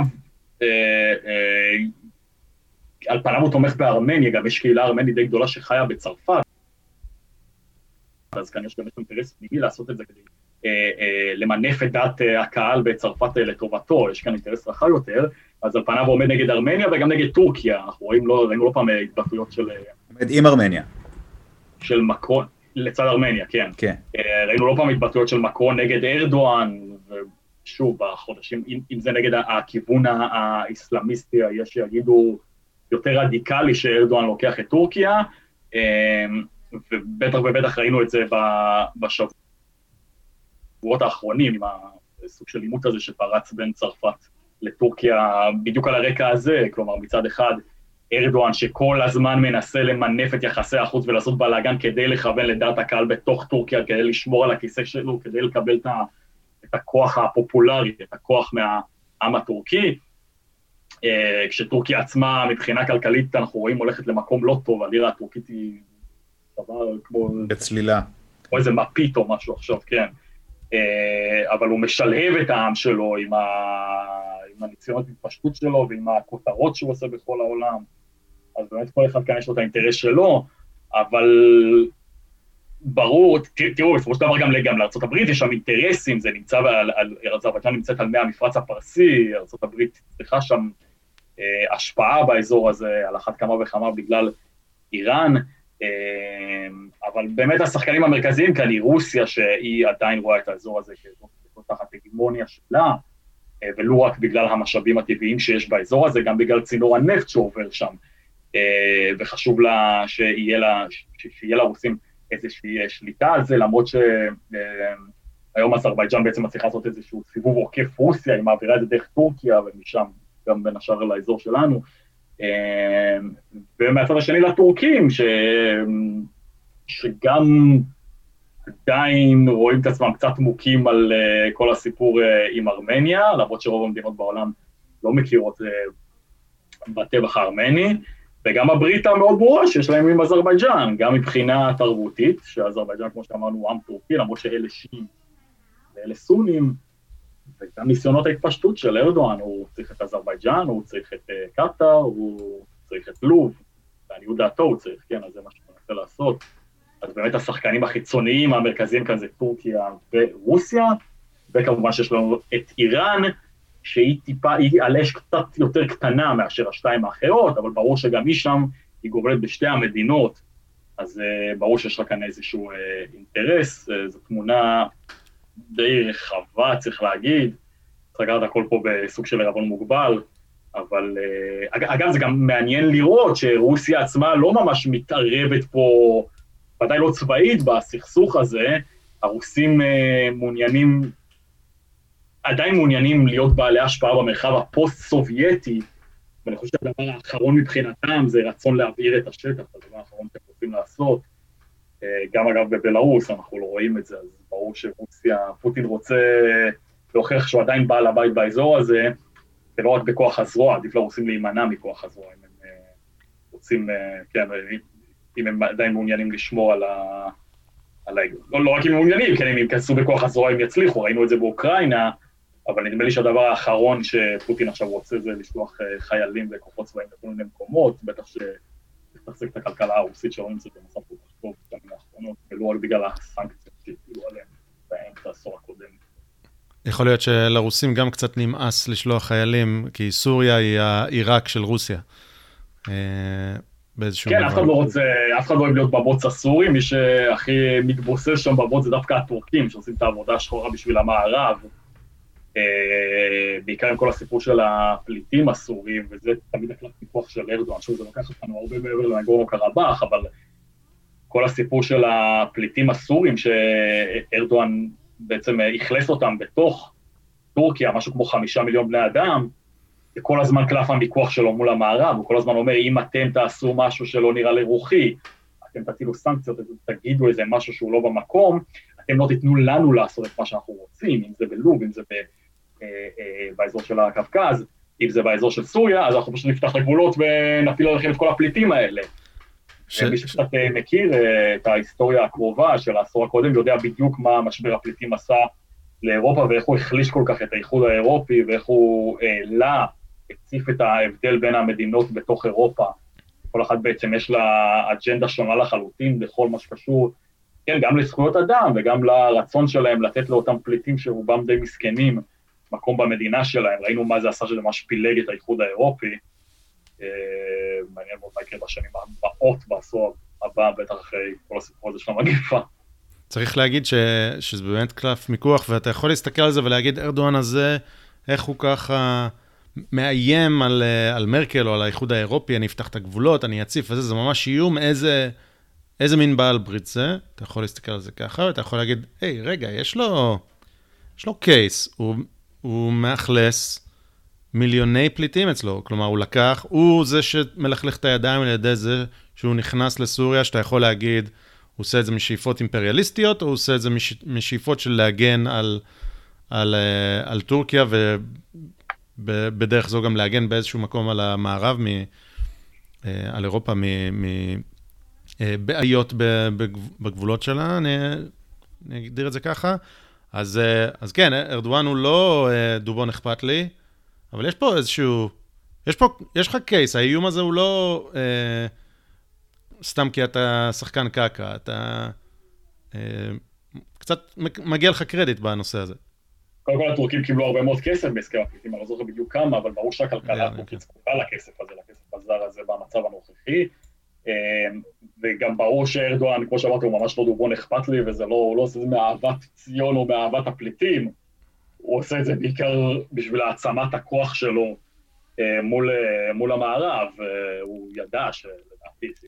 לא, יש, יש, פה גם, יש פה גם להגן על האינטרסים שלו אל מול ארגון טרור uh, כורדי, שמוכר כארגון טרור על ידי, uh, PKK, מוכר כארגון טרור על ידי רוב מדינות המערב, אני לא סגור אם ישראל מגדירה אותו ככה, אבל לצורך העניין, uh, אני יכול לשים משקפיים שאני להגיד, אוקיי, ארגון טרור, עושים לו בלאגן, גם בתוך המדינה, גם מטורקיה וזה, רוצים להקים אוטונומיה על הגבול שלי, שזה ה-YPG, YPG, שזה זרוע של ה-PKK, לגיטימי. אה, מה, מה זה לגיטימי? אה, זה בהחלט יש לו קייס. מהלך סביר להגיד, אוקיי, אני נלחם בזה ש... אני שם את זה במונחים ישראלים. אני נלחם בזה שחמאס יקימו מדינה על הגבול שלי. אוקיי? אה, כן. בישראל, בישראל עשינו את זה, אוקיי? אבל טורקיה, הוא אומר, אני לא רוצה, למדתי מישראל, לא רוצה לעשות את זה. אה, ולכן אני מתערב, והקייס פה הוא, כמו שאמרנו, העולם הוא גווני אפור והוא מאוד מורכב, אה, יש פה קייס. והקייס הזה גם מאפשר באמת לטורקים לעשות שמות באזור של הכורדים בצפון סוריה, כי אף אחד בעצם לא יכול להגיד להם כלום, הרי הוא כל הזמן משתמש בקלף הזה של הפליטים. אה, ולכן הוא יכול לתקוף שם מהאוויר על ימין ועל שמאל ולירות עליהם ארטילריה, ואנחנו יודעים שבאלפי אזרחים, אם לא עשרות אלפי כבר מתו באזור הזה אה, בשנים האחרונות, בטח בעשור הקודם, מה שמלחמת האזרחים בסוריה התחילה, אה, אז באמת כולם שותקים מולו, כי הם יודעים את מה המחיר שהם יאלצו לשלם ואיזה בלאגן זה יעשה להם, במקרה שהם ילכו נגד מה שארדואן רוצה, ודאי באזור הזה של סוריה ושל... ושל אה, מזרח אה, טורקיה, כן? צריך, צריך לומר בהקשרי דובון אכפת לי, הוא הפעיל מטוסים וארטילריה לא רק בתוך סוריה, אלא גם בתוך טורקיה. הוא הפעיל את זה על כפרים כורדים בתוך טורקיה. תחשבו בישראל היו מטילים פצצה על אה, נתניה, כן? סל, סליחה, נתניה, לא, זה היה סתם אה, דוגמה. זה, זה מה שהוא עשה. מטוסים, כן. מטוסי קרב שזה, אז דובון אכפת לי, סיכמנו. הוא לא. אגב, לא. לא מזמן קראתי קצת על ה, על ה... באמת על התקשורת הטורקית והשיח הציבורי בטורקיה, ומי הם העם או הקבוצה האתנית הכי שנואה, שיש נגדה הכי הרבה תגובות או כתבות שליליות, יש לכם ניחוש? הייתי אומר הכורדים, אבל אני... לא, הארמנים. הארמנים. כן, ואנחנו אחריהם, היהודים. או אחמד. כן. כל, אה. כל הדברים האלה, כל מה שדיברנו עליו עכשיו, ב, אני לא יודע כמה, שעה האחרונה, זה כאילו, זה, אני מזקק את זה לאיזה מסר אחד ש, ש, שכבר הגעתי למסקנה הזו הרבה פעמים, אבל כל פעם שאני מגיע אליה שוב זה מדהים אותי, ש, שאי אפשר לסמוך כאילו על אנשים, כל אחד עושה מה ש... על העולם, כל, כל מדינה תעשה את מה שמתיישר עם האינטרס שלה, לא משנה הזוועה, אה, זה, זה פשוט אם זה, אם זה מספיק מתנגד, אה, לא מתיישב עם האינטרס, אה, ישתקו, ולכן אה, אסור לנו לסמוך על, לא על עצמנו, ממש. ו- ואני רוצה לחזק את מה שאתה אומר ולתת שתי דוגמאות הפוכות, שהן, שהן בעיניי טיפשיות במידה דומה או שווה. הראשונה היא הגישה של ציר הרשע, כן? Access of Evil של ג'ורג' בוש. בסדר, כן. אפשר להגיד שאלה, אני, אני נגדם וזה, אבל להגיד ציר הרשע, אני בני האור, הם בני החושך, זו, זו גישה לא נכונה בגיאופוליטיקה. והצד השני שאומר, גם אה, אובמה שאומר, היי, אני בא, אה, אנחנו היינו לא בסדר, אני אה, רוצה לכפר על כל מה שעשיתי, קדימה, בואו רק אה, אה, נשאיר קומביה סביב, סביב המדורה. זה, זה, אלה שתי גישות שהן לא מבינות את המציאות, שהמציאות היא פשוט אה, הרבה יותר מורכבת, והאינטרסים של זמן קצר הם לאו דווקא האינטרסים האסטרטגיים לטווח ארוך וזה, ולכן אנחנו צריכים אנשים חכמים ש, שעוסקים ב, בנושאים הגיאופוליטיים האלה. אה, הזכרת את זה, אגב, אה, אה, הפודקאסט המשחק הגדול, לא יודע אם אתה מכיר בעצמך, כן, אבל ניצן נביד פוקס הוא אחת הדוגמאות שאנחנו ממליצים בחום. להאזין.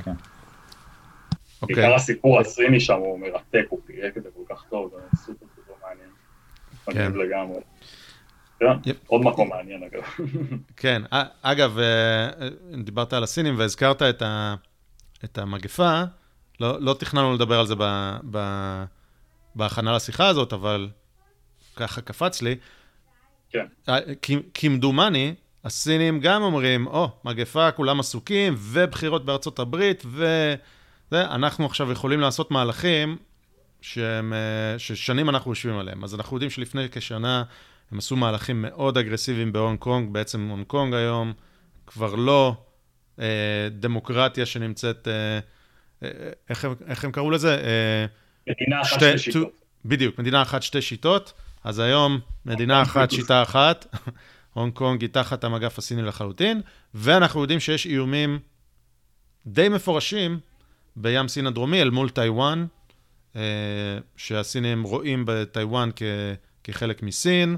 הממשלה של טיוואן היא בעצם אה, השלטון הסיני הקודם שברח באזור המהפכה, המהפכה של מאו, והקים שם את מה שהם קוראים לו הרפובליקה הסינית, אני לא זוכר בדיוק, אבל טיוואן מחשיבים את עצמם כסין האמיתית, וסין מחשיבים את עצמם כבעלים של טיוואן, אה, וסין עושה שם מהלכים מאוד אגרסיביים. כן, אז, אז הם עושים שם מהלכים מאוד מאוד אגרסיביים, ואין קשב לעולם להתעסק עם הדבר הזה. אמ, וכמו שאמרת, שזה חימם את הברזל בנגורנו קרבאח, המגפה הזאת, זה כנראה חימם ברזל, ברזלים בעוד מקומות. אה, כן, שוב, הסיפור עם הונג קונג הוא התחיל לפני הקורונה, זה משהו שמתרגל מ-2018. בגלל שנגמר ה... נגמרה התקופה שבה זה היה אמור להיות, אה, נכון? לא, לא. לא, לא הסיפור של מדינה אחת, שתי שיטות אה, ייגמר בשנת 2050, נדמה לי. 2048, אני חושב 50 שנה זה היה. 2048, בדיוק, 2048. אה, אבל, אבל כן, החבר'ה, ראינו שם, מה שראינו בהונג קונג באמת לפני שנתיים, שוב, זה גם, זה גם היה עם הסיפור של המטריות לפני שש שנים, עם, ההפגנות הראשונות שהיו שם. מה שנקרא, זה תנועת המטריות, או מהפכת המטריות, שזה היה גם די גדול בזמנו, וזה התעצם עוד יותר ב-2018, שאפילו באחת ההפגנות דיווחו על מיליון משתתפים. אבל גם יש כאן איזשהו עניין תרבותי וחברתי, אני חושב, בסיפור ההונג קונגי, שהונג קונג למעשה, הצעירים שם מאוד uh, uh, נחשפים לתרבות המערבית, כי הונג קונג היא כן איזושהי אי מערבי שמזכיר באיזשהו מקום אפילו אולי קצת את ניו יורק, מי ש... יש מי שיגיד, uh, הרבה מאוד אנשים שם דוברי אנגלית, ו... ומי שהסתובב שם רואה מדי פעם מקומות שאתה אומר, כן, וואלה, אני בסין, אבל זה מאוד מזכיר מקומות uh, אחרים שנמצאים יותר במערב. אה, וגם כשמפרקים את מה שהיה שם ככה לפלח אוכלוסייה לפי גיל, אז רואים שרוב מוחלט של המבוגרים מרגיש שהוא חלק מסין, הם מרגישים שהם סינים. אה, ו... והצעירים מחפשים איזושהי זהות עצמאית, הם יגידו לעצמם, אנחנו הונג קונגים, המבוגרים לא יגידו, אנחנו הונג קונגים. הצעירים מחפשים כל הזמן איזושהי זהות עצמאית בתוך הפלונטר הזה של ה... שהם כלואים בין המערב מצד אחד לסין מהצד השני, והם אלו, כמו בהרבה מקומות אחרים, כן, כמו שגם היה בטיאננמן בשנות ה-80, הם אלו שעמדו בחזית המחאה הזאת, הם אלו שהנהיגו את המחאה הזאת, הם אלו שאולי חשבו שבעוד כמה שנים הסיפור הזה של מדינה אחת שתי שיטות ייגמר, והם לא יכולים לראות את עצמם אה, חיים תחת ה... ה המשטר הסיני, כן, תחת הרגולציה הסינית, על כל מה שזה אומר, מבחינה תרבותית, חברתית, כלכלית, זה לא מה שהם מכירים בהונג קונג, הם מכירים עולם שהוא הרבה הרבה הרבה יותר חופשי, אמ, וברור שכל דבר קטן שהסינים ניסו לעשות, אה, אם זה אה, לשנות את שיטת הבחירות, או לשים שם אנשים מטעמם, או אה, בטח להעביר את חוק הביטחון הלאומי, מה שראינו לפני כמה חודשים, התסיס את האנשים האלה עוד יותר, ועכשיו אנחנו רואים שפשוט אי אפשר להפגין בהונג קונג, כי המשטרה עוצרת שם את כל מי שמפגין, כי היום אם אתה שם שלט כלשהו נגד סין, זה כבר עובר על החוק, זה עובר על אותו חוק של ביטחון לאומי, וכן, הם הפסידו את זה בגדול, אין מה להגיד. כאילו, זה לא שזה לא היה מאוד צפוי, אבל uh, סין אכן העבירה את זה בזמן המגפה. אבל שוב, גם מה, מה אפשר לעשות? סין היא כוח כל כך גדול, מה... אוקיי, יופי, אז הם העבירו את החוק, מה... אפשר לעשות סנקציות כלכליות עד מחר, אבל סין היא מדינה ש... נכון, זה הרבה יותר... אבל לפני שנה זה היה עוד, זה היה עוד בחדשות.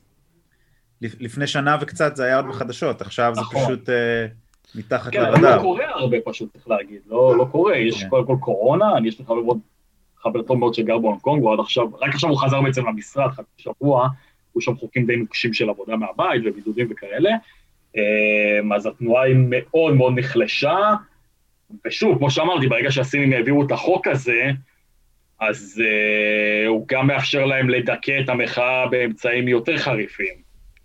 Uh, כן, שוב, מסו, מסובך, קשה, קשה להתמודד מול סין. אגב, הם עושים גם מהלכים, אני לא מומחה לזה, אבל מהלכים כלכליים מאוד מאוד אגרסיביים מול אוסטרליה.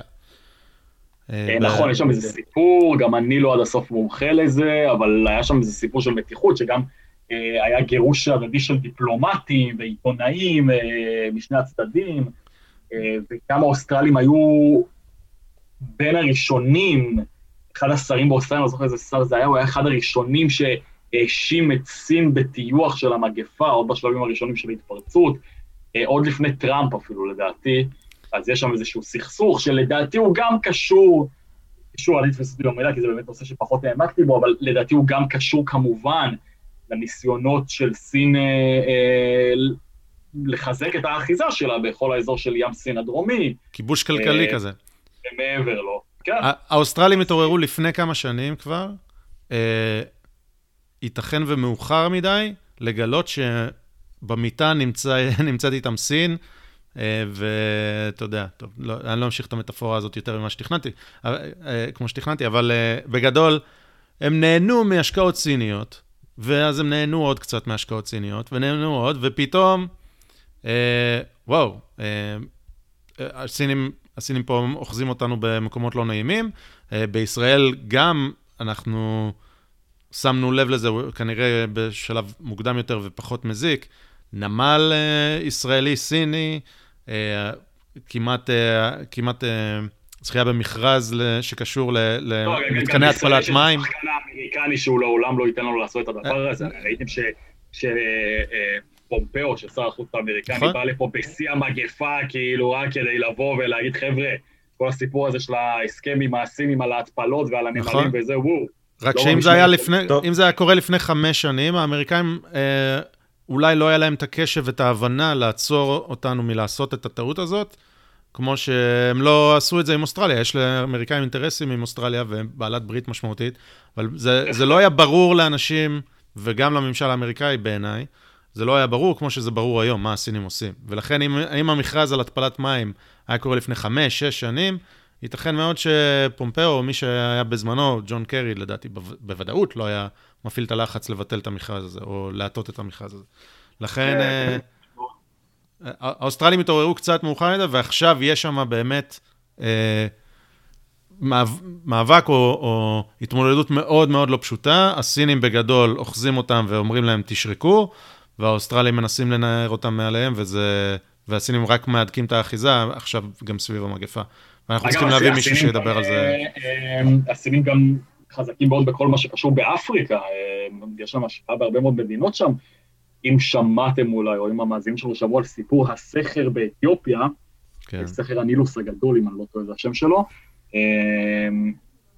שהביא לפתיחות דיפלומטית מאוד רצינית בין מצרים לאתיופיה, כי המצרים חוששים שזה...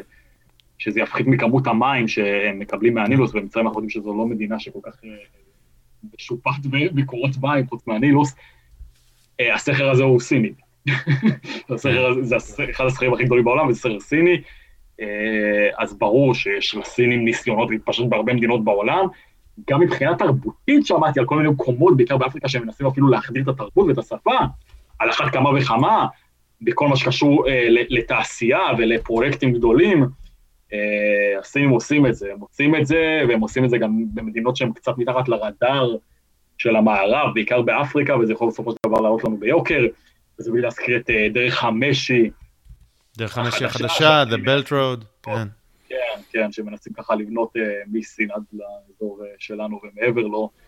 Uh, כן, זה כוח אדיר, כוח אדיר סין, אין מה לדבר, ולכן גם זה מאוד בעייתי uh, להתמודד מולם, כי, כי אנחנו צריכים את סין, כולם בעצם ואנחנו, אגב, אנחנו גם ראינו איך, מדינות העולם, כולל ארה"ב, חוששות מסין. אה, דוגמה רלוונטית אחרונה זה הסיפור של דייל מורי וה-NBA, מה שהיה עם יוסטון, אה, שהוא, אה, שהוא בעצם יצא נגד הונג קונג, ואז היה את כל הסיפור של הסגל שהתנצלו, ואז הם ה-NBA, אבל ה-NBA חייבים סין בגלל, ה, אני לא יודע כמה, המיליונים או המיליארדים שהם מקבלים מהם על זכויות השידור, והיה לא מזמן סיפור עם אוזיל וארסנל, שהסינים הפסיקו לשדר לזה תקופת הפרמייר ליג, וגם הפרמייר ליג אכלו אותה לגמרי בגלל זה. כלומר, זה מגיע עד לרמה הזאת, זה לא רק ברמה אה, של תעשייה, ושל אם זה סכר או רכבת או נמל, שברור שבנמלים, נמלים הם עד היום אה, נכס גיאו-אסטרטגי חשוב מאוד, אלא גם ברמה הזאת, ברמה של תרבות, כשאתה משדר NBA מאות מיליוני סינים, משהו כמו 600 מיליון או 500 מיליון צופים בזה, או NBA, או פרמייר ליג, סליחה, אז הגופים האלה לא יכולים להרשות לעצמם הפסד כלכלי כל כך גדול, ואז מה שקורה הרבה פעמים, זה, זה שהצנזורה הסינית, שכל כך הרבה שנים סיפרו אותה בתוך סין, כן, בתוך סין, הסינים לא יודעים מה קורה בעולם, בעולם, הסינים, אם יש הפגנות בסין, אף אחד לא יכול לדעת על זה, כי הם, הם לא מדווחים על זה בתקשורת. היום הצנזורה הסינית, מגיעה גם לתוך ארצות הברית, כלומר עכשיו ב-NBA הם לא יכולים לבקר את סין, אם בא להם לבקר את סין, הם לא יכולים לעשות את זה, למה כי סין תחתוך את הקשרים. הסינים מגיבים באופן לא פרופורציונלי למה שקורה, וזה גורם לצנזורה עצמית של ה-NBA בעצם, לצורך הדוגמה. גם של ה-NBA וגם של חברות אחרות, למשל ראינו את זה בזארה, שאחד הבכירים שם לדעתי יצא נגד סין על איזה משהו, על מה זה היה, ואז הם איימו לסגור את החנויות בסין. וראינו את זה עם נייק, שנייק הוציאו איזושהי גרסה מיוחדת ורצו לעשות לה השקה בבייג'ין, ואז המעצב אה, ביקר לדעתי את סין על היחס שלה, על מה שהיא עושה בעצם בהונג קונג, על הניסיון שלה להדק את האחיזה בהונג קונג, וכל האירוע הזה שעל אותו, אין לי מושג כמה, בוטל, ולא רצו למכור את, ה, את הנעליים האלה של נייק בסין. אה, הכוח הוא אדיר, הכוח הוא אדיר, שוב, לא רק מבחינה תעשייתית, גם מבחינה תרבותית, וזה מסוכן מאוד, כי בסופו של דבר, כשהצנזורה הזאת, שהייתה בהתחלה צנזורה פנים-סינית, הופכת להיות צנזורה בעל כורחה של מדינות או חברות שחוששות לאבד את הנתח הכלכלי הסיני, זה כבר מאוד מסוכן, כי זה יכול להגיע לכל מקום, וגם אין שום סיבה שזה לא יגיע לכאן. אני, יש עשרות, או אם לא מאות חברות ישראליות שפועלות בסין, למה שזה לא יגיע לכאן בסופו של דבר? כאילו הייטק וכאלה, אתה יודע, אתה לא יכול לבקר את המדינה הזאת, המצב כרגע הוא שאי אפשר לבקר את סין. כן, זה כבר קורה עם כל המכוני קונפוציוס וזה, כן. כמו בריון שכונתי, הם באים לך בוקס וזהו. אז או שאתה מתיישר עם מה שהם אומרים, אני, אני אתן דימוי פרובוקטיבי, הסינים עשו משהו מאוד חכם בזה שהם בעצם עשו סחר באינטרסים, כמו שעושים סחר בנשים. סליחה על הדימוי הפרובוקטיבי, אבל בעצם זה כמו שדואגים להתמכרות להרואין, ואז אין ברירה לאותן קורבנות נשים, נשים מסכנות.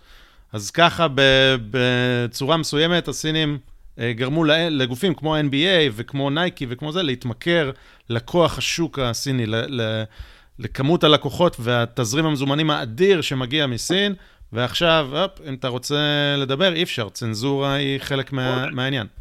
אתה מדבר על כל, ובטח שאתה בונה תחזיות לעתיד על, בין השאר על בסיס השוק הסיני, אתה לא יכול לאפשר לעצמך להפסיד את זה, וזה די ברור, כלומר, זה legit לגמרי, אם אנחנו מסתכלים על, על העניין הכלכלי נטו ונשים את העניין המוסרי בצד, אז כן, שום סיבה שחברות כאלה, בטח בעולם קפיטליסטי, יפסידו את הכסף שלהם בגלל שלמישהו שם בא להגיד משהו נגד סין, איך שמתייחסים לאויגורי, לאויגורים בשינג'יאנג במערב סין, או מה שהם עושים בהונג קונג. כן, ההתעצמות של סין זה עניין, עניין מסובך, ויש מי שיגיד שזה גם עניין מסוכן, כי זה באמת יכול בסופו של דבר לחלחל לכל מקום. אגב, הנה, אני פה יושב מעל הרכבת הקלה, שמי שבונה אותה, לדעתי זו חברה סינית. שוב, רכבת קלה זה פחות... משמעותי מבחינה אסטרטגית מנמל, אבל אתה יודע, כל דבר זה, זה עוד משהו, זה עוד כוח. הכוח העבודה הסיני הוא כל כך זול וכל כך יעיל גם, כן, הם עושים דברים ביומיים שלאנשים במדינות אחרות ייקח שנים לעשות, אז זה מאוד מפתה, כן, זה זול ויעיל, אז למה לא להשתמש בזה? בשוק החופשי ככה דברים עובדים, אנחנו מכירים את זה. לא כלכלן או משהו כזה, אבל ככה בגדול. ולנו כישראלים, אם אנחנו חושבים ש- שסין היא לא אה, הדבר שהיינו רוצים להידמות לו, אין על מי להישען, אין תקווה אחרת ל- לעצור את סין בהתפשטות הזאת, חוץ מארצות הברית. ולכן חשוב מאוד שארצות הברית תישאר אה, חזקה, וגם שתהיה לה בהירות אה, מחשבה שרואה מה הסינים עושים. אה, אוקיי, אה, זוהר, אתה רוצה, אתה רוצה לקחת אותנו גם לנושא אחר, לבלארוס נגיד, או ל... כן, אה, טוב, נגענו, נגענו בזה ממש קצת, אבל אה, כאילו, נתת שם את ההקשר גם כן של הזווית הרוסית ומה שקורה בבלארוס. בגדול, אני יודע ממש מעט על הסיפור. אני יודע שהיו בחירות, זכה מי, ש, מי שמכונה כבר לא מעט זמן הדיקטטור האחרון של אירופה. מה שמו? אני לא זוכר. אלכסנדר לוקשנקו. לוקשנקו. אז הוא זכה בבחירות דמוקרטיות. ואז התחילו מחאות. כן, בחירות דמוקרטיות זה לא, אבל כן. זה מה שאני מכיר. הוא זכה בבחירות הרי. גם אסד זכה בבחירות דמוקרטיות. נכון. עכשיו יש, עכשיו אסד התחיל לקמפיין בחירות. שבוע. יפה. מעניין מה הסדר גודל של הכספים שהוא משקיע. לא נראה לי שצריך יותר מדי, כן. זהו, אז... אני מנסה לחשוב איזה תמונות יש מעל הכביש המהיר שלא לוחץ את היד למי? לפוטין ול... איך קוראים לו? סולימני? לדעתי בעיקר יש תמונות שלו עם עצמו, זה מספיק לגמרי. אנשים מבינים את המסר, בטח אחרי מלחמת האזרחים. אוקיי. אז זהו, אז מה קורה שם? התחילו מחאות, לפי מה שאני רואה בחדשות, באייטמים של השתי דקות, נרחבות מאוד. מנסים לדכ... לדכא את המחאות האלה. אגב, אגב, אני בהזדמנות זו מזמין את המאזינים ואתכם גם לצפות באקספליינרים שלנו, שאנחנו מעלים לדיגיטל, כל מיני כתבים שלנו בכאן, הם מסבירים את החדשות בצורה קצת יותר מעמיקה, ושם גם תוכלו ללמוד על בלארוס בקצת יותר משתי דקות, חמש דקות נגיד. מה לגגל? מה לחפש בדיוק? אתם יכולים להיכנס לעמוד של כאן חדשות, גם בפייסבוק וגם ביוטיוב, וזה נקרא הסברונים או אקספליינרים עם כתבים, או מסבירים את החדשות, אני זוכר בדיוק את הכותרת שם, ושם באמת אפשר לראות כל מיני כתבים שלנו מסבירים בצורה יותר מעמיקה, כמה שאפשר כן בתקשורת, אנחנו עדיין לא אקדמיה פה, למרות שיש עיתונאים שכן מתיימרים להיות, וזה מבורך בעיניי, על, בצורה טיפה יותר מעמיקה על סיפורים, גם בעולם וגם בישראל, אז כיף תיכנסו, ואולי זה טיפה יותר יפתח את הראש וייתן לכם המלצה טובה. טיפה יותר רחב על דברים שקורים. בלרוס. אז כן, אם אנחנו מתחמ... מנסים להימנע מנרטיבים, איך עושים את זה? אז כן, אז תראו, בעצם אתה אמרת שהיו בחירות ואז ה... כן, כן, שומעים אותך, שומעים אותך טוב. אז אתה אמרת שהיו בחירות והתחילו מחאה, זה לא בדיוק, זה לא מדויק, המחאה התחילה לפני הבחירות, אז הבחירות הם היו סוג של קו פרשת מים, אבל המחאה הזאת התחילה לפני. אני חושב שזה, כן, כלומר, לא חושב, זה היה, זה היה בזמן הקורונה, אז אולי נתחיל מהסיפור הזה, בזמן הקורונה בלרוס הייתה אחת המדינות היחידות בעולם שהתנהלו כרגיל, כאילו אין קורונה. זוכר שהייתה ליגת כדורגל בבלרוס עדיין, וכל שאר המקומות. בערוץ הספורט, נכון, זאת הליגה היחידה בעולם ששיחקה, סליחה, בזמן הקורונה, הכל עבד שם כרגיל, כאילו, באמת אין שם שום דבר, אפילו הנשיא אלכסנדר לוקשנקו אמר כל הזמן, אין דבר כזה קורונה, אין פה וירוס, הוא אמר, נייט וירוס כאן, אין פה וירוסים בכלל. הוא אמר, אם אתם לא מרגישים טוב, תשתו וודקה ותעבדו בטרקטור והכל יהיה בסדר. ואנשים אבל מבינים, כלומר בלרוס זה לא קוריאה הצפונית, אנשים יודעים מה קורה בעולם, פחות או יותר, אז הם די הבינו שמחלקים אותם, ולהבין שלוקשנקו שולט ביד די רמה בבלרוס, משנת 90 ו... וואו. אמרתי את זה כל כך הרבה פעמים ופתאום זה ברח לי, כן. 94 אמרת? 94 או 96. אוקיי. הבחירות האלה היו. ששם הוא נבחר באופן דמוקרטי יחסית, אבל מאז היו עוד חמש מערכות בחירות, משהו כזה, והוא... הוא מאז 94, כן, הוא קולט, אבל מאז היו עוד חמש מערכות בחירות שכולם בעצם היו בכיס שלו, כי הוא, הוא טיפוס כזה, איך נגיד, הוא טיפוס שעדיין הקומוניזם אצלו קיים עדיין, ברית המועצות עדיין קיימת בבלרוס במידה מסוימת, אפילו ברמה הרטורית, אפילו בשפם. קוראים קג"ב בבלרוס.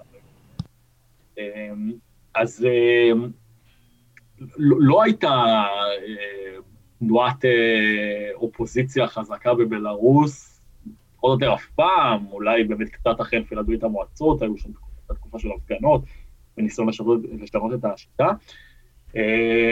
ואתם יודעים, בעשור הקודם היה איזשהו משבר כלכלי די מקורב, שבטח דיברתי עליו אלף פעם, הוא קשור בסופו של דבר להכל, ומה שקרה הוא שאנשים התחילו להבין שיש מקומות שיותר טוב בהם, ובבלרוס יכול להיות טוב יותר, ואפשר להגיע למצב שלא עוצרים האנשים ברחוב כי חושבים שהם קשורים לאיזושהי אופוזיציה, ואפשר שתהיה הפרדת רשויות, והשלטון לא יהיה שלטון אוטוקרטי של אדם יחיד, זה התחיל, האמת שכל הסיפור הזה של האופוזיציה הבלארוסית התחילה מאדם שקוראים לו סרגי טיכונובסקי, שהוא איזה, איזשהו סוג של בלוגר, כלומר הוא היה מצלם וידאוים ביוטיוב, והוא היה, הוא הבין את הכוח שיש לאינטרנט, והוא התחיל להסתובב בבלארוס ולצלם אנשים, ולשאול אותם על הקשיים שלהם ביום-יום, כאילו בחיים, כלומר, אני יודע, הממשלה השתתפה לי על החווה, ואין לי מספיק כסף לקנות חלב, כן, קשיים של יום-יום, פתרות עם העבודה, who knows. והערוץ שלו צבר הרבה מאוד כוח, כלומר, הוא הגיע למאות אלפי צפיות בזמן די קצר, ובסופו של דבר הוא הפך להיות אפילו יותר פופולרי מהטלוויזיה הבלארוסית, שהיא כמובן נשלטת באופן מוחלט על ידי המדינה, זה גם מקום לצנזורה וכאלה. ומתוך הניסיון שלו עם העם הבלארוסי, הוא הבין שיש באמת רצון עמוק מאוד לשינוי. אז הוא התחיל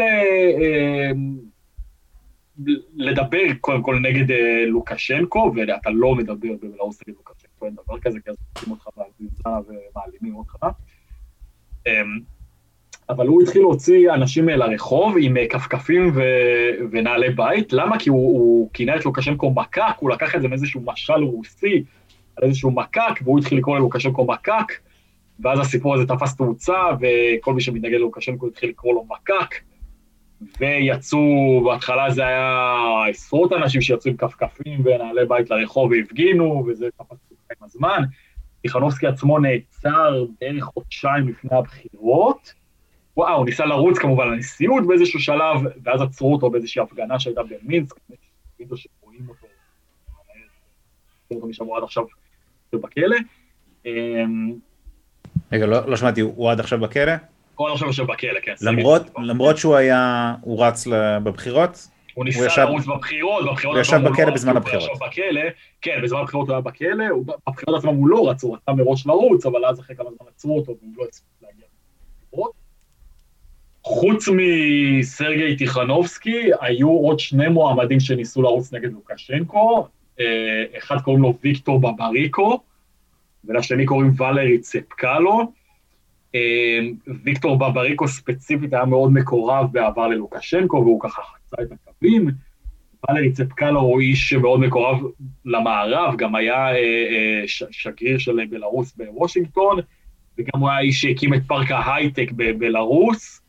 ששם היא יושבת, ישבה, לפחות בעבר חברת Viber, שאתם מכירים אותה גם, היא ישראלית, שהיא בעצם שיחות טלפון דרך האינטרנט. מתחרה של וואטסאפ, היא עדיין קיימת? כן. אה, אני חושב שהיא קיימת. לא בטוח, אוקיי. ישראלית שהיה לה איזשהו ענף בבלארוס, אז היה מין אי מערבי כזה בתוך בלארוס הסובייטית הזו, אז היה אותו היה את בבריקו ואת אה, ביודענו אה, סרגי טיכנובסקי. לקראת הבחירות גם אה, בבריקו נעצר ונשלח לכלא, צפקלו, אני ראיינתי את צפקלו, אה, וכמה ימים אחרי שראיינתי אותו הוא ברח מבלארוס כי הוא הבין שבאו ואיימו על הילדים שלו, על הילדים שלו בבית ספר, והוא הבין שאם הוא לא עוזב אותם הוא יהיה בבעיה ויעצרו גם אותו בילדים ואשתו. בקיצור, הוא ברח ואחרי זה גם אשתו והילדים ברחו. ואז בעצם דיכאו כרגיל, צריך להגיד, את האופוזיציה הבלארוסית, ולא ממש היה בשער לוקשנקו. אז מה שקרה, וכאן מתחיל הסיפור הבאמת מרתק, מי שלקחה פיקוד על כל העסק הזה, זו אישה ששמה סבטלנה טיכנוסקיה, אה, שהיא הייתה אה, מורה לאנגלית ומתרגמת, זה מה שעשתה, היא לא הייתה.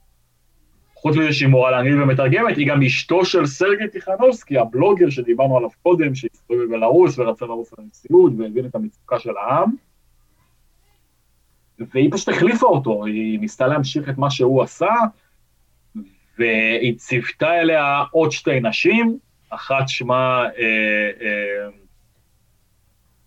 שכחתי רגע, אה, אחת שמה, ורוניקה צפקלו, כן, ורוניקה צפקלו שהיא רעייתו של ואלרי צפקלו שמערך בבלרוס, ואישה נוספת שהיא היועצת של uh, מנהלת הקמפיין של ויקטור בבריקו, שגם הוא היה באופוזיציה ונעצר, כלומר, שלושת האופוזיציונרים שנעצרו, את הפיקוד על האופוזיציה, לקחו שלוש נשים שקשורות אליהם בדרך זו או אחרת. Oh, okay. בלרוס, סביר להניח שמאזיננו מנחשים, וגם אתם, זו לא המדינה הכי וומן uh, פרנדלי בעולם, כן? זו מדינה די מצ'ואיסטית, ולוקשנקו בעצמו אמר שהתרבות הבלארוסית עדיין לא מוכנה לעובדה שאישה תנהיג אותה, אבל פה לשם, שלוש האנשים האלה הצליחו למשוך להצהרות שלהם אלפי אנשים, אלפי אנשים, שזה דבר שלא היה בבלארוס, לא בקנה מידה כזה, ומסתובבים בכל המדינה, כלומר, גם במינסק הבירה וגם בערים אחרות, למשל בגרודנו ובמזיר וב... וב... אה, נו, אה, קיצור, כן, בכל המדינה, מקומות שגם הרבה מאוד אה, יהודים היו בהם בעבר. ובברסט למשל, שזו גם אחת הערים הגדולות בבלארוס, ואנחנו רואים שהתנועה הזאת צוברת תאוצה, אנשים יוצאים... זה עדיין לפני הבחירות, נכון? לפני הבחירות, לפני הבחירות. זה היה משהו כמו חודש, חודש וחצי לפני הבחירות, ואני כל הזמן עקבתי אחרי זה, כי ראיתי שמתפתח פה איזה משהו די דרמטי, שהוא יוצא מן הכלל, ונעצרים אנשים כל הזמן, כלומר נעצרים מפגינים ונעצרים אה, עיתונאים שמסקרים את המחאה הזאת כדי שמידע לא יצא לעולם. וכמה ימים, אה, אגב, כל האנשים יוצאים עם דגלים אדומים לבנים, שזה בעצם הדגל של הלאום הבלארוסי, שגם היה לתקופה קצרה הדגל של בלארוס אחרי נפילת ברית המועצות, אה, אבל היום הדגל הבלארוסי שהוחלף אחרי שלוקשנקו עלה לשלטון, זה, זה דומה מאוד לדגל שהיה הדגל של הרפובליקה הסובייטית של בלארוס בתקופת ברית המועצות. כלומר, ממש הבלארוס, השלטון הבלארוסי מנסה לשמר את בלארוס כאילו זה עדיין חלק מברית המועצות.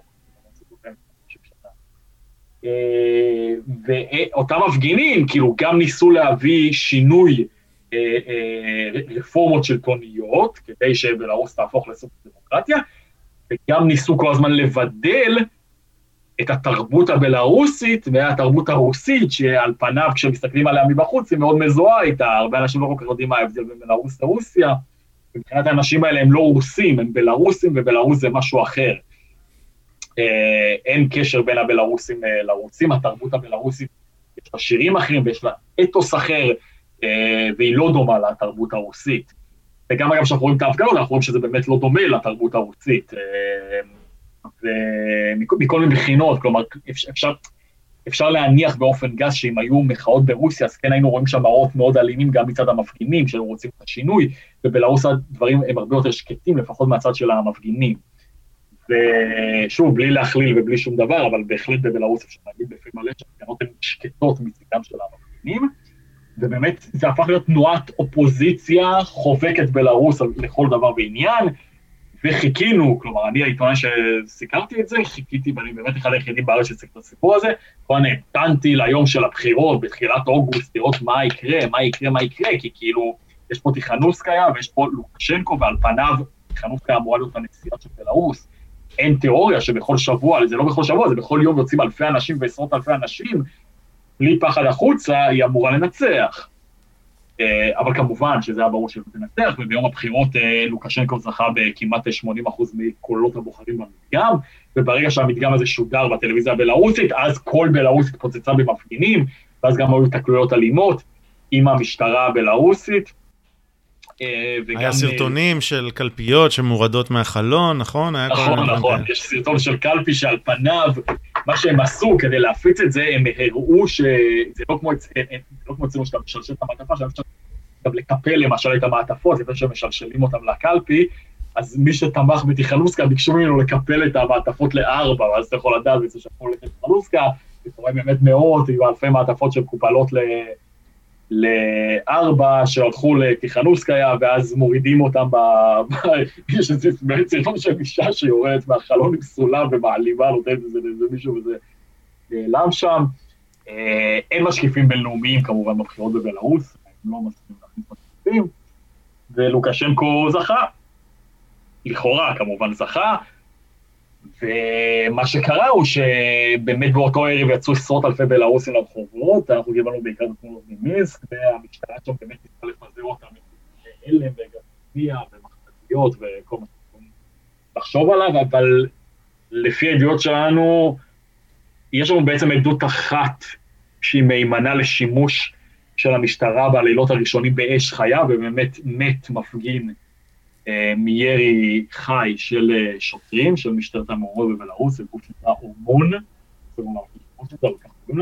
אה, בימים הראשונים, אם אני לא טועה, מתו ארבעה אזרחים, ארבעה אנשים שהפגינו, ותנועת המחאה תפסה תאוצה, כי אנשים שם לא מטומטמים, הם הבינו שעובדים עליהם, ומאז בכל יום שבת יצאו מאות אלפי נשים שבאמת עומדות בחזית המחאה הזאת, גם ברמה הפוליטית של טיכנוסקה ושתי העוזרות שלה, וגם ברחוב, אנחנו רואים שרשראות סולידריות אדירות של נשים שיוצאות בכל יום שבת עם פרחים בכל רחבי המדינה, ונותנות את הפרחים האלה לחיילים, ואנחנו רואים גם לפעמים מראות מאוד מרגשים של חיילים שהם מתחבקים עם נשים, וזה, כן, יש פה סיפור מאוד מעניין, ובכל יום ראשון יש תמיד צעדות עממיות גדולות, שזה גם כוללות שביתות של מפעלים במלארוס, בלארוס זו מדינה מאוד תעשייתית, והמפעלים האלה נמצאים בבעלות המדינה, וזה בעצם הייצוא העיקרי, לצורך העניין זה טרקטורים, אם אני לא טועה של הבלארוסים, התעשייה הבלארוסית אה, אה, נשאלת על, הכלכלה הבלארוסית נשאלת על תעשייה של מפעלים, גם תעשייה כבדה, וגם, כלומר, ועדי עובדים שהם מאוד גדולים, כי בלרוס שוב הכלכלה היא ריכוזית, זה לא מה שאנחנו מכירים מפה, זה לא שוק חופשי, השוק הבלרוסי. אז שביתות ומאות אלפי אנשים שבכל יום ראשון יוצאים החוצה וצועקים נגד לוקשנקו, הרבה פעמים זה כל מיני בדיחות כאלה, שוב שקוראים לו מכה.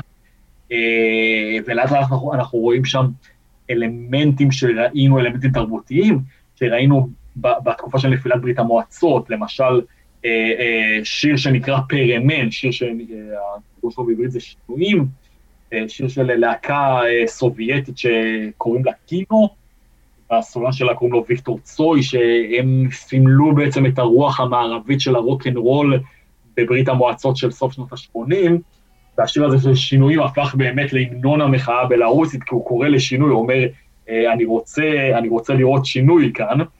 אה, וממש בהפגנות ברחוב שומעים את האנשים שרים את השירים האלה, עם כל מיני כלים, יש שם הרבה אומנות, אנשים באים עם חצצרות ותופים וכל מיני כאלה, ולפעמים אפילו אה, אה, כל מיני כלי מיתר, אם זה כינור או צ'לו ודברים כאלה, ויושבים שם ברחוב ומנגנים, אה, וכל הזמן יש מעצרים, בימים הראשונים נעצרו אלפי אנשים, יותר משלושת אלפים איש נעצרו, אני אפילו דיברתי עם ישראלי, שהוא הוא טוען שהוא לא השתתף בהפגנות, והמשטרה, יש עדויות שכן, המשטרה עצרה אותו, והוא הראה לי אה, שהוא אותו שם והיכו אותו, אה, לא נתנו לו אוכל, ואיימו עליהם אפילו שיפתחו להם באש חיה במעצר במינסק.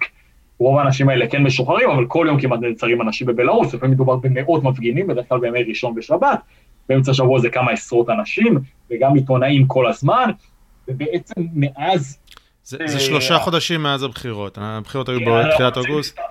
כלומר, מצד אחד בהתחלה כל הזמן דיברנו על רוסיה. מה רוסיה תעשה, איך רוסיה תתמודד עם המצב הזה שפתאום יש התקוממות עממית מוחלטת בבלארוס.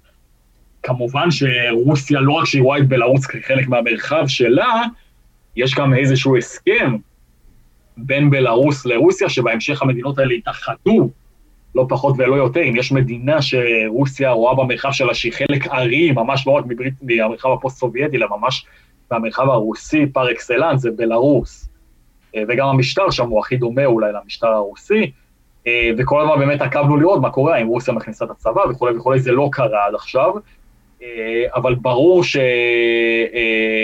שיהיה איום אמיתי על השלטון הבלארוסי, אז רוסיה תצטרך להתערב, כי אין שום סיכוי אה, תיפול לידיים שהן קשורות בצורה כזו או אחרת למערב. אה, גם שכחתי לציין שסטפנה טיכנוסקה בשלב מסוים גם היא אה, אה, עזבה את המדינה בעצם, אם תשאלו את האופוזיציה בבלארוס, יגידו שאימצו אותה לעזוב. אה, יש כאלה שיגידו שהיא נאלצה לברוח אה, כי היא איימו על חייה וכולי, היא נותנת בליטא עכשיו, היא עושה סיבובים בכל מדינות המערב. ברור שה... שתנועת המחאה הבלארוסית נתמכת על ידי המערב, ודאי בצורה אה, כלכלית ומורלית, אה, אה, אבל אה, אין כרגע שינוי מהותי מבחינת המשטר הבלארוסי, לוקשנקו עדיין שולט בבלארוס. כן ראינו לצורך העניין עריקות של כל מיני שגרירים בלארוסים, למשל השגריר הספרדי, השגריר הספרדי, מה פה היה רק שגריר בסלובניה לדעתי, כן ראינו כמה שוטרים, אה, אה, וכמה אה, חיילים שעורקים ומתייצבים אצל המפגינים.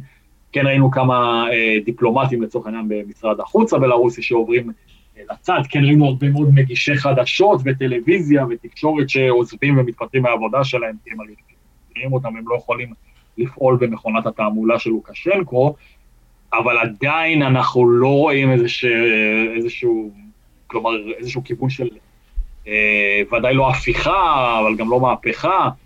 אה, וצריך להגיד שמבחינת ולדימיר פוטין, אין שום סיכוי שהוא יוותר על המרחב הבלארוסי. על אחת כמה וכמה, כי ששוב, אזור חיץ מנאטו, נאטו, ברית נאטו שנמצאת בפולין ובמדינות הבלטיות, בליטא ולטביה ואסטוניה. אה, אז מבחינת פוטין זה לא משנה אם יש שם לוקשנקו או סוג אחר של לוקשנקו, זה שליט בובה שיעשה מה ש... הרוסים צריכים מבחינתם, אז אנחנו בסטטוס קוו מוחלט, כלומר בכל יום ראשון כמעט יוצאים יותר מ-100 אלף איש לרחובות בבלארוס, זה נמשך כבר שלושה חודשים בכל יום ראשון, גם היום זה היה ככה, אמ, אבל לא קורה שום דבר מהותי אה, בהקשר הזה, אמ, ויש כאן איזושהי מלחמת התשה, מצד אחד המשטר של לוקשנקו, ומצד שני תנועת האופוזיציה והמפגינים, אה, שרואים בסבטלנה טיכנוסקה את נשיאת בלארוס, כי על פי הקולות הבלארוסים סביר להניח שהיא זו שנבחרה, היא גם הכריזה על עצמה כנשיאת נבחרת בלארוס, וחלק מהמדינות המערביות גם הכירו בה כנשיאת בלארוס, אבל בפועל מי ששולט שם זה עדיין אלכסנדר לוקשנקו והפקידים שלו, עושי דברו, ואין כרגע איזשהו איום גדול מדי על המשטר שלו. גם להגיד שהמפגינים בבלארוס ממש דוגלים במחאה לא אלימה, אנחנו לא רואים אלימות בגלל שהמפגינים בכלל בכלל בכלל. מדהים. אה, וכמובן נשאלת השאלה, מה האפקטיביות של מחאה לא אלימה, יש הרבה טרור שבזה. אה, כרגע המצב בבלארוס עומד לגמרי על סטטוס קוו, על אף שהמפגינים מעוניינים בדמוקרטיה, מעוניינים לשנות את השיטה הבלארוסית, אה, גם בגלל החופש שלהם, גם בגלל הזכויות שלהם, גם בגלל הכיס שלהם, שיכול למנף את המדינה הזאת שמלאה גם במשאבים טבעיים, טבעיים, סליחה, וגם, אה, צריך להגיד, גם יש להם, אה, כן, הון אנושי אה, לא רע בכלל, לפחות ממה שאני מבין שדיברתי שם. וגם יש זווית ישראלית, שיש כאן קהילה בלארוסית מאוד גדולה של יוצאי בלארוס, שמפגינים בעצמם כמעט בכל שבוע, אם זה מול השגרירות הבלארוסית או איזושהי קונסוליה לדעתי שיש להם... נתקלתי בהפגנה כזו בכיכר אה, דיזינגוף, אה, נכון, ממש שם ליד שם, זה בריינס, אה, נכון. כן. שם נמצאת השגרירות. כן. ואני בקשר עם החבר'ה האלה כל הזמן, ומנסים לתמוך באחיהם שנמצאים שם מעבר לים. יש היסטוריה יהודית די עשירה בבלארוס, בגין אגב נולד שם, מה שהיה הלבנה. אה, וכן, אז אנחנו רואים באמת בכל מקום בעולם אה, אנשים שהם אה, ממוצא בלרוסים מפגינים אה, במקומות אסטרטגיים, אם זה בערים גדולות כמו לונדון וניו יורק ו... אה, ופראג וכאלה, וגם כאן אצלנו בתל אביב ובחיפה יש הפגנות. אה, אז החבר'ה עובדים גם בבלארוס, גם מחוץ לבלארוס, אבל אנחנו לא רואים איזשהו שינוי כרגע. אבל מבחינה תרבותית, לראות את המחאה הזאת זה דבר באמת באמת מדהים, אה, גם תקדימי בהקשר הבלארוסי הספציפי, וגם לראות באמת איך אנשים מסוגלים להתקומם ולעשות מחאה לא אלימה. אה, צריך להגיד שהרבה מאוד אנשים כל הזמן מסתכלים על בלארוס כוואו, אוקיי, זאת המחאה נגד ביבי, מישהו רוצה לעשות אותה, אבל המצב בינינו לבינם הוא מאוד, מאוד שונה, כי בלארוס היא אוטוקרטיה מוחלטת, היא נשלטת על ידי אדם אחד. ישראל היא עדיין דמוקרטיה, וגם uh, החברה הבלארוסית היא מאוד מאוד הומוגנית, uh, בשונה מהחברה הישראלית המפולגת. וכשאנחנו מדברים באמת על ניכוס התרבות הבלארוסית, מה שהם מנסים לעשות שם, אז למשל יש שפה בלארוסית, למרות שרוב האוכלוסייה דוברת רוסית, חלקם כשפה ראשונה אפילו, ובחלק מבתי הספר נאסר ללמד בלארוסית, ולוקשנקו עצמו כל הזמן מדבר ברוסית, כי הוא רואה את הבלארוסית כשפה עממית, כשפה של איזשהו מעמד תחתון. אלה שמפגינים ואלה שרואים את הערך הלאומי של בלארוס, גם הערך התרבותי, דואגים כל הזמן להשתמש בשפה הבלארוסית, ולא בשפה הרוסית, כדי לעמוד על ההבדל שיש בין רוסיה ל... לבלארוס, בעיקר מבחינה תרבותית. עכשיו הם גם רוצים לראות את זה מבחינה פוליטית, ולהחליף את השלטון של לוקשנקו בשלטון דמוקרטי. אני ספקן בנוגע לאפשרות שדבר כזה יכול לקרות. בגדול מאחורי, מאחורי לוקשנקו, לוקשנקו עומדת רוסיה. מאחורי המפגינים לא עומד אף אחד כרגע.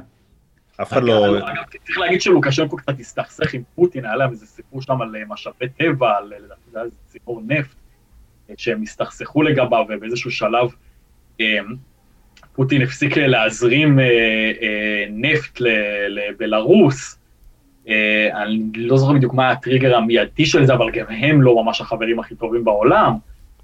אבל ברור שרוסיה היא הפטרון של בלארוס, המפגינים נתמכים על ידי המערב, אנחנו לא יודעים כמה כן. כסף מזרימים להם, אבל ברור שמדינות המערב... זהו, המערב won't, won't stick its neck בשבילם. אה, ראינו גם מה קרה עם אוקראינה, נגיד, עם האיקרים וזה, כאילו... שגם שם המערב לא עשה את זה, וגם בנגורנו קרבאח המערב לא עושה את זה, ועל אחת כמה וכמה המערב לא יעשה את זה. האיחוד האירופי, אנחנו רואים שהוא מאבד מה... ודאי מההגמוניה שלו בתוך אירופה, שאף פעם לא הייתה הגמונית במיוחד, אבל אין תיאוריה ש... הם מטילים סנקציות, הטילו סנקציות על לוקשנקו, הטילו סנקציות על כל מיני בכירי ממשל, כל מיני חברות. שוב, לחץ כלכלי זה דבר שבהחלט יכול להניב הישגים, אבל בסופו של דבר כשאתה מפעיל לחץ כלכלי, מי שמפסיד מזה לדעתי זה האזרח הפשוט, שהוא בסופו של דבר אין לו אוכל ואין לו אה, מצרכים בסיסיים, אנחנו יכולים לראות את זה טוב מאוד בוונצואלה למשל. אה, אבל התערבות צבאית ממש, לא, זה לא הולך לקרות. תראה, תראו לי מדינה בעולם שמעוניינת להיכנס למלחמה כוללת, בטח לא מעצמה, כן, אז אנחנו לא רואים את זה שם. לא מול רוסיה. וגם לא רוסיה, כן. כן, וסביר להניח שיש איזשהו הסכם כזה, כן, בשתיקה בין רוסיה למדינות המערב, שיודעות טוב מאוד מה, מרחב השליטה הרוסית, מרחב השליטה התרבותי והאסטרטגיה הרוסי, ואף אחד לא רוצה לתקוע אצבע בעין של פוטין, כדאי. ופוטין עצמו, אנחנו רואים, גם משתדל לא לתקוע ממש אצבע בעין של המערב, בניגוד לארדואן שעושה את זה כל שני וחמישי. אז בלרוס בהקשר הזה של אזור חיץ, בין רוסיה לבין מדינות אירופה שבהן יושבת הברית הצבאית נאט"ו, זה אזור חשוב מאין כמותו, אה, בעיקר בהקשר הזה ולא רק, וכן, זה סטטוס קוו, אני ממליץ מאוד להסתכל על מה שקורה שם בימי ראשון ולראות באמת את הכוח של האחדות של העם הבלארוסי, אבל ההחלפה של לוקשנקו לא נראית קרובה בשלב הזה. זה המצב, מה שאתה מתאר על המחאות האלה מעורר תקווה, זה שהן לא אלימות וזה, זה, זה חריג ביותר ומעורר תקווה. נכון שזה לא עובד, אבל אגב. כן, בדיוק. צריך לזכור שמחאות, uh, מרי אזרחי בלתי אלים, עובד במדינות שהן דמוקרטיות, במדינות שהן לא אוטורות... אוטוקרטיות. כן, למרטין לותר קינג זה עבד, כי הוא עשה את זה בחברה שהייתה לפחות שאפה ל... גם לגנדי זה עבד מול הבריטים. מול הבריטים זה לא היה עובד מול הסינים, נגיד ככה. אנחנו רואים שזה לא עובד מול הסינים. אגב, בגואטמלה היה סיפור מעניין באמצע העשור הקודם של מחאה לא אלימה שהצליחה, אני לא זוכר את שמו של הנשיא שם, אבל היה שם איזה נשיא שהיה מושחת מכף רגל ועד ראש, כי ככה זה הכללה, אבל בחלק ממרכז אמריקה, אה, ובאמת האזרחים רצו שהוא ילך, והם הצליחו בסופו של דבר לגרום לו להתפטר, בלי שנורה כדור אחד. אפילו, אה, אבל שוב... יש, יש הבדל בין, שחית, בין שחיתות... כן, צריך לזכור שיש הבדל בין, בין דמוקרטיה מושחתת לבין, אה, אתה יודע, מערכת כן. אוטוקרטית, אה, ואני, קשה לי להשוות בין גואטמלה של אז לבלרוסיה של היום, אבל אפשר אה, לקוות לטוב, צריך גם לזכור שאם המערב ישים את האצבע שלו על, ה, על המשקל, על המאזניים, ויגיד, אה, אני מתערב פה וזה, זה אותה יהירות שהייתה למערב גם בלוב ובעיראק וזה, ולא בטוח ש... דמוקרטיה זה לא רק בחירות שהתנהלו, אתה יודע, באיזשהו יום התנהלו בצורה נקייה, מרכאות או לא מרכאות. דמוקרטיה זה... מדינה ליברלית ודמוקרטית זה הרבה מעבר לסתם בחירות. ובאמת, יש סיבות לאיזושהי תקווה פני העתיד, אבל נראה מה יוליד יום פה, זה, זה חתיכת, אה, חתיכת אירוע. אנשים רבים יגידו לך שהעולם הולך בדיוק למקום ההפוך, כשאתה רואה מה קורה בכל מיני מדינות. אה, שהעולם הולך לכיוון של... הרבה יותר ריכוזי, למשטרים הרבה יותר ריכוזיים, והרבה יותר... אה, פנימה, לצורך העניין. רואים את זה בהרבה מקומות, רואים את זה ב... הונגריה, אפשר, כן, כן ראינו את זה בתקופת השלטון של טראמפ שעומד להיגמר, אפשר לראות את זה בברזיל עם אה, הנשיא ז'איר בולסונארו, אפשר אה, לראות את זה בפולין עם המפלגה שלהם, עם הפיס, עם מפלגת החוק וצדק, שפחות או יותר השתלטה על בתי המשפט לפני שנה או שנתיים.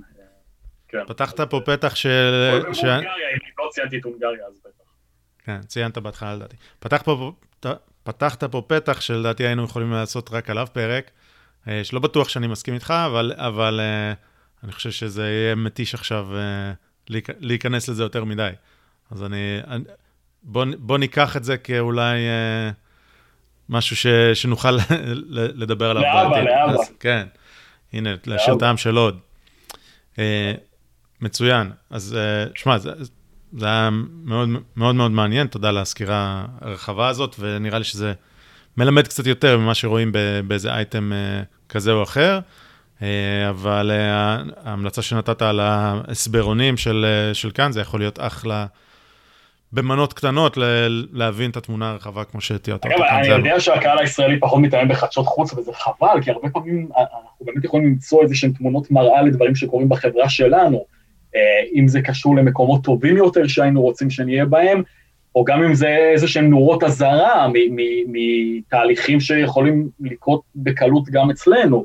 אז uh, אני באמת ממליץ uh, uh, לצרוך חדשות חוץ, כי בסופו של דבר כולנו חיים בעולם הזה, אז uh, למה לא, כן? אנחנו כן. כולנו אנשים, ובאמת uh, יש המון המון דברים ותהליכים שאפשר uh, בקלות להזדהות איתם, וזו דרך מאוד מאוד מעניינת ללמוד על מה שקורה סביבנו, וללמוד על מקומות שאנחנו כל כך אוהבים לטוס ולטייל בהם, אבל uh, אין לנו מושג באמת מה קורה שם, או מה האזרחים שם מרגישים, או איך השלטון שם מתנהל, זה סופר מעניין. אותי ודאי באופן אישי, אני חושב שבאמת כל אחד יכול למצוא משהו. הפרובינציאליות הישראלית, גם בזה ש... ש... לא להתעניין בחדשות חוץ, וגם בלנסות להסתכל כל הזמן על הזווית הישראלית מ... מ... אה, של חדשות חוץ, אה, חוץ, שבמידה מסוימת עשינו את זה גם היום, כן? אה, עם מקור חולשה. לא, לא לגמרי, אבל לא... לא, לא לגמרי, לא לגמרי, אבל עשינו את זה. אני... אני בעיקר עשיתי את זה, אני בעיקר אמרתי, אה, הצד הישראלי וזה. אני, אני אומר, הפרובינציאליות הישראלית הזאת היא מקור חולשה, צריך להבין, אה, לפעמים להסתכל לא תחת משקפיים ישראליות, וללמוד על כל מיני דברים שאולי קורים או יקרו אצלך. אה, וההיסטוריה לא חוזרת על עצמה, היא מתחרזת. אה, אז יכול, כל מיני דברים יכולים לקרות, לקרות אצלנו, בכל הקשר שלא תרצה. יש עולם ולמערב אירופה, הוא מאוד מעניין. כן. טוב, מצוין. אני רק אגיד, לאורך כל השיחה בערך, באמת, אמרנו כל הזמן, מזכיר את מה שקורה פה, מזכיר, נשמע לי מוכר, כל מיני כאלה, לא משנה באיזה אזור בעולם היינו, זה הזכיר לנו אותנו באמת, אז, אה, אז נראה לי גם אם מסתכלים באמת על הסיפור כמו שהוא בלי הזווית ישראלית, אז אפשר לראות אותנו שם אה, באיזושהי דרך, או להבין מזה. אנשים הם אנשים, בסין ובבלארוס ובברזיל ובכל מקום, גם. חוסרים אותו חומר. יפה. אז עם המסר הזה, בואו נעבור רגע להמלצת תרבות קצרצרה, שכל אחד אה, ייתן את שלו. אני אתחיל, אה, ניתן לכם זמן לחשוב, אבל אני, ההמלצה שלי היא המלצה כללית עם דוגמאות ספציפיות. אני, ההמלצה שלי היא שתתמכו ב... ב... בפלטפורמות ובמקומות שאתם צורכים. מה אני מתכוון? לדוגמה, המשחק הגדול שדיברנו עליו, יש לו עכשיו תוכנית מנויים. אם אתם צורכים את המשחק הגדול, אני חושב שזה הגיוני אה, להוציא על זה פעם בחודש, כמו שאתם מוציאים על אה, כוס קפה אה, כל יום כנראה. אה, כי, כי יש אנשים ש... כי ניצן דוד פוקס שדיברנו עליו, מביא לכם משהו שאין אה, לו אח ורע, ו, ואתם אוהבים את זה וצורכים את זה, אז תתמכו. אה, אם אתם רוצים אה, לקדם דברים בוועדות בכנסת, אז לא ב-99 או לא באינטרס שלנו, כל הגופים האלה ש, שאתם חושבים שעושים עבודה טובה עבורכם, אם זה בלצרוך מידע או אם זה בלקדם את האינטרסים שלכם, אז פשוט אה, שימו את הארנק שלכם איפה, איפה שהפה שלכם. וזאת ההמלצה שלי עם הדוגמאות. לנו עדיין אין תוכנית מנויים, אז זה לא מאינטרס אישי, אלא זה לקדם אקטיביזם חברתי דרך הארנק, נגיד ככה. אה, זה מאוד מאוד חשוב. אז אה, בישראל לא עושים את זה אה, טוב, זה לא חלק מהתרבות, אני חושב שזה משהו שצריך לשאוף אליו, שכן יחלחל לחברה הישראלית. אז זאת ההמלצה שלי. זוהר? טוב, אני אמליץ על משהו, הייתי אומר נישתי. מי, ש... מי שמכיר את הראפר המעולה לדעתי, ליטל דיקי, או כמו שאומרים את זה באנגלית, ליל דיקי. אה, אה, קיצור, מי שמכיר ואוהב, הוא אה, ראפר יהודי לבנוון, אמריקאי, ממש טוב, ממש טוב, הוא מצחיק, סאטירי כזה, אז יצאה לו סדרה, לא יודע איך לקרוא לזה, סמי אוטוביוגרפית, משהו מוזר כזה על החיים של עצמו. יצאה בינתיים רק עונה אחת, תצא גם עונה שנייה. אבל אני ממש נהניתי מזה, אני חושב שזה גם מצחיק וגם עשוי מעולה. לא לכל אחד, אבל מי שאוהב את, ה, את המוזיקה שלו, בטוח יאהב את זה. איך קוראים לזה? דייב קוראים לסדרה. אה, טוב, בא לי גם לתת המלצה מוזיקלית, אבל אני מרגיש שבשנים האחרונות קצת אה, עולם המוזיקה נחלש באיזשהו מקום, וזה מבאס אותי, כי אני כאילו הייתי טס כל כך הרבה פסטיבלים פעם, ונורא הייתי נהנה מזה. אז בכל זאת אני אמליץ איזה משהו נישתי ומעניין. יש uh, זמרת טטרית, טטריסטן זה אזור ברוסיה, וקוראים לה טטרקה, והיא בעצם סוג של ניקי מנאז' בגרסה הטטארית, היא גם שרה בשפה הזאת.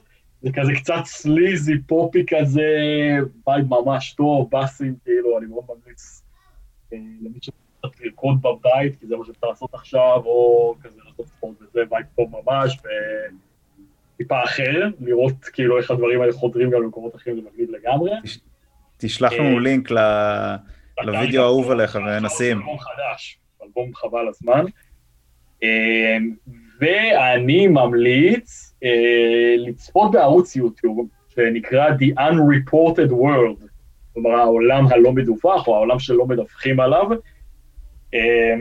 שזה בעצם מה שאני מנסה לעשות בתפקיד שלי, להביא סיפורים ממקומות שלא מדווחים עליהם.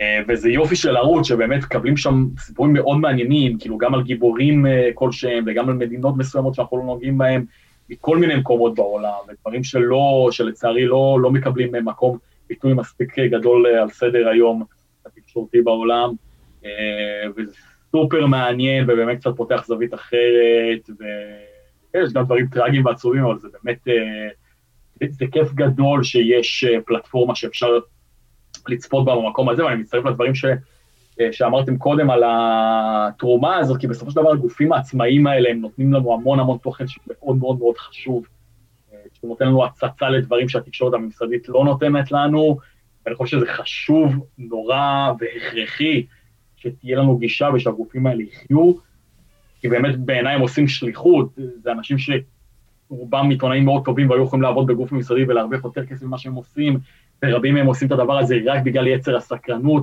ורק בגלל המקום של השליחות להביא דברים שאנחנו לא מקבלים במקומות שאנחנו מדברים עליהם ורגילים לגלוש בהם או לקרוא אותם, אז uh, כן, חשוב לתרום, חשוב לתת, uh, וחשוב שנדע מה קורה בעולם. אז uh, The Unreported World, וטקטר קר, שבא לכם לעשות קצת בלאגן בבית, יס. מעולה. אחלה. של המלצות. כן, לי, לי לפחות חידשת בשתיהן, זה מעולה. נשלח לכם.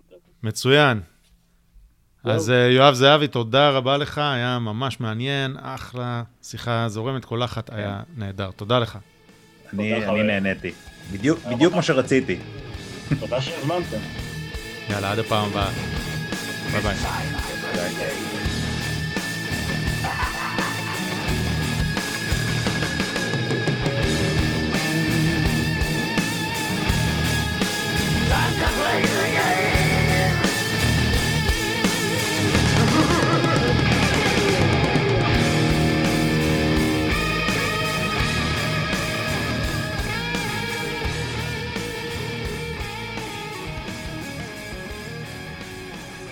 אם אתם רוצים את הפודקאסט הזה בעל ערך, אז תכתבו לנו תגובות באתר, באימייל, תעקבו אחרינו ביוטיוב, בטוויטר, צייצו אותנו, תשתפו אותנו לחבריכם, כשעוד אנשים ישמעו ויוכלו להאזין, כי אם מצאתם את זה שוב בעל ערך, אז אולי זה שווה. כל אינטראקציה שלכם עם התוכן הזה רק תעזור לנו. אז uh, מודים לכם מראש, ותודה רבה שהאזנתם. להתראות.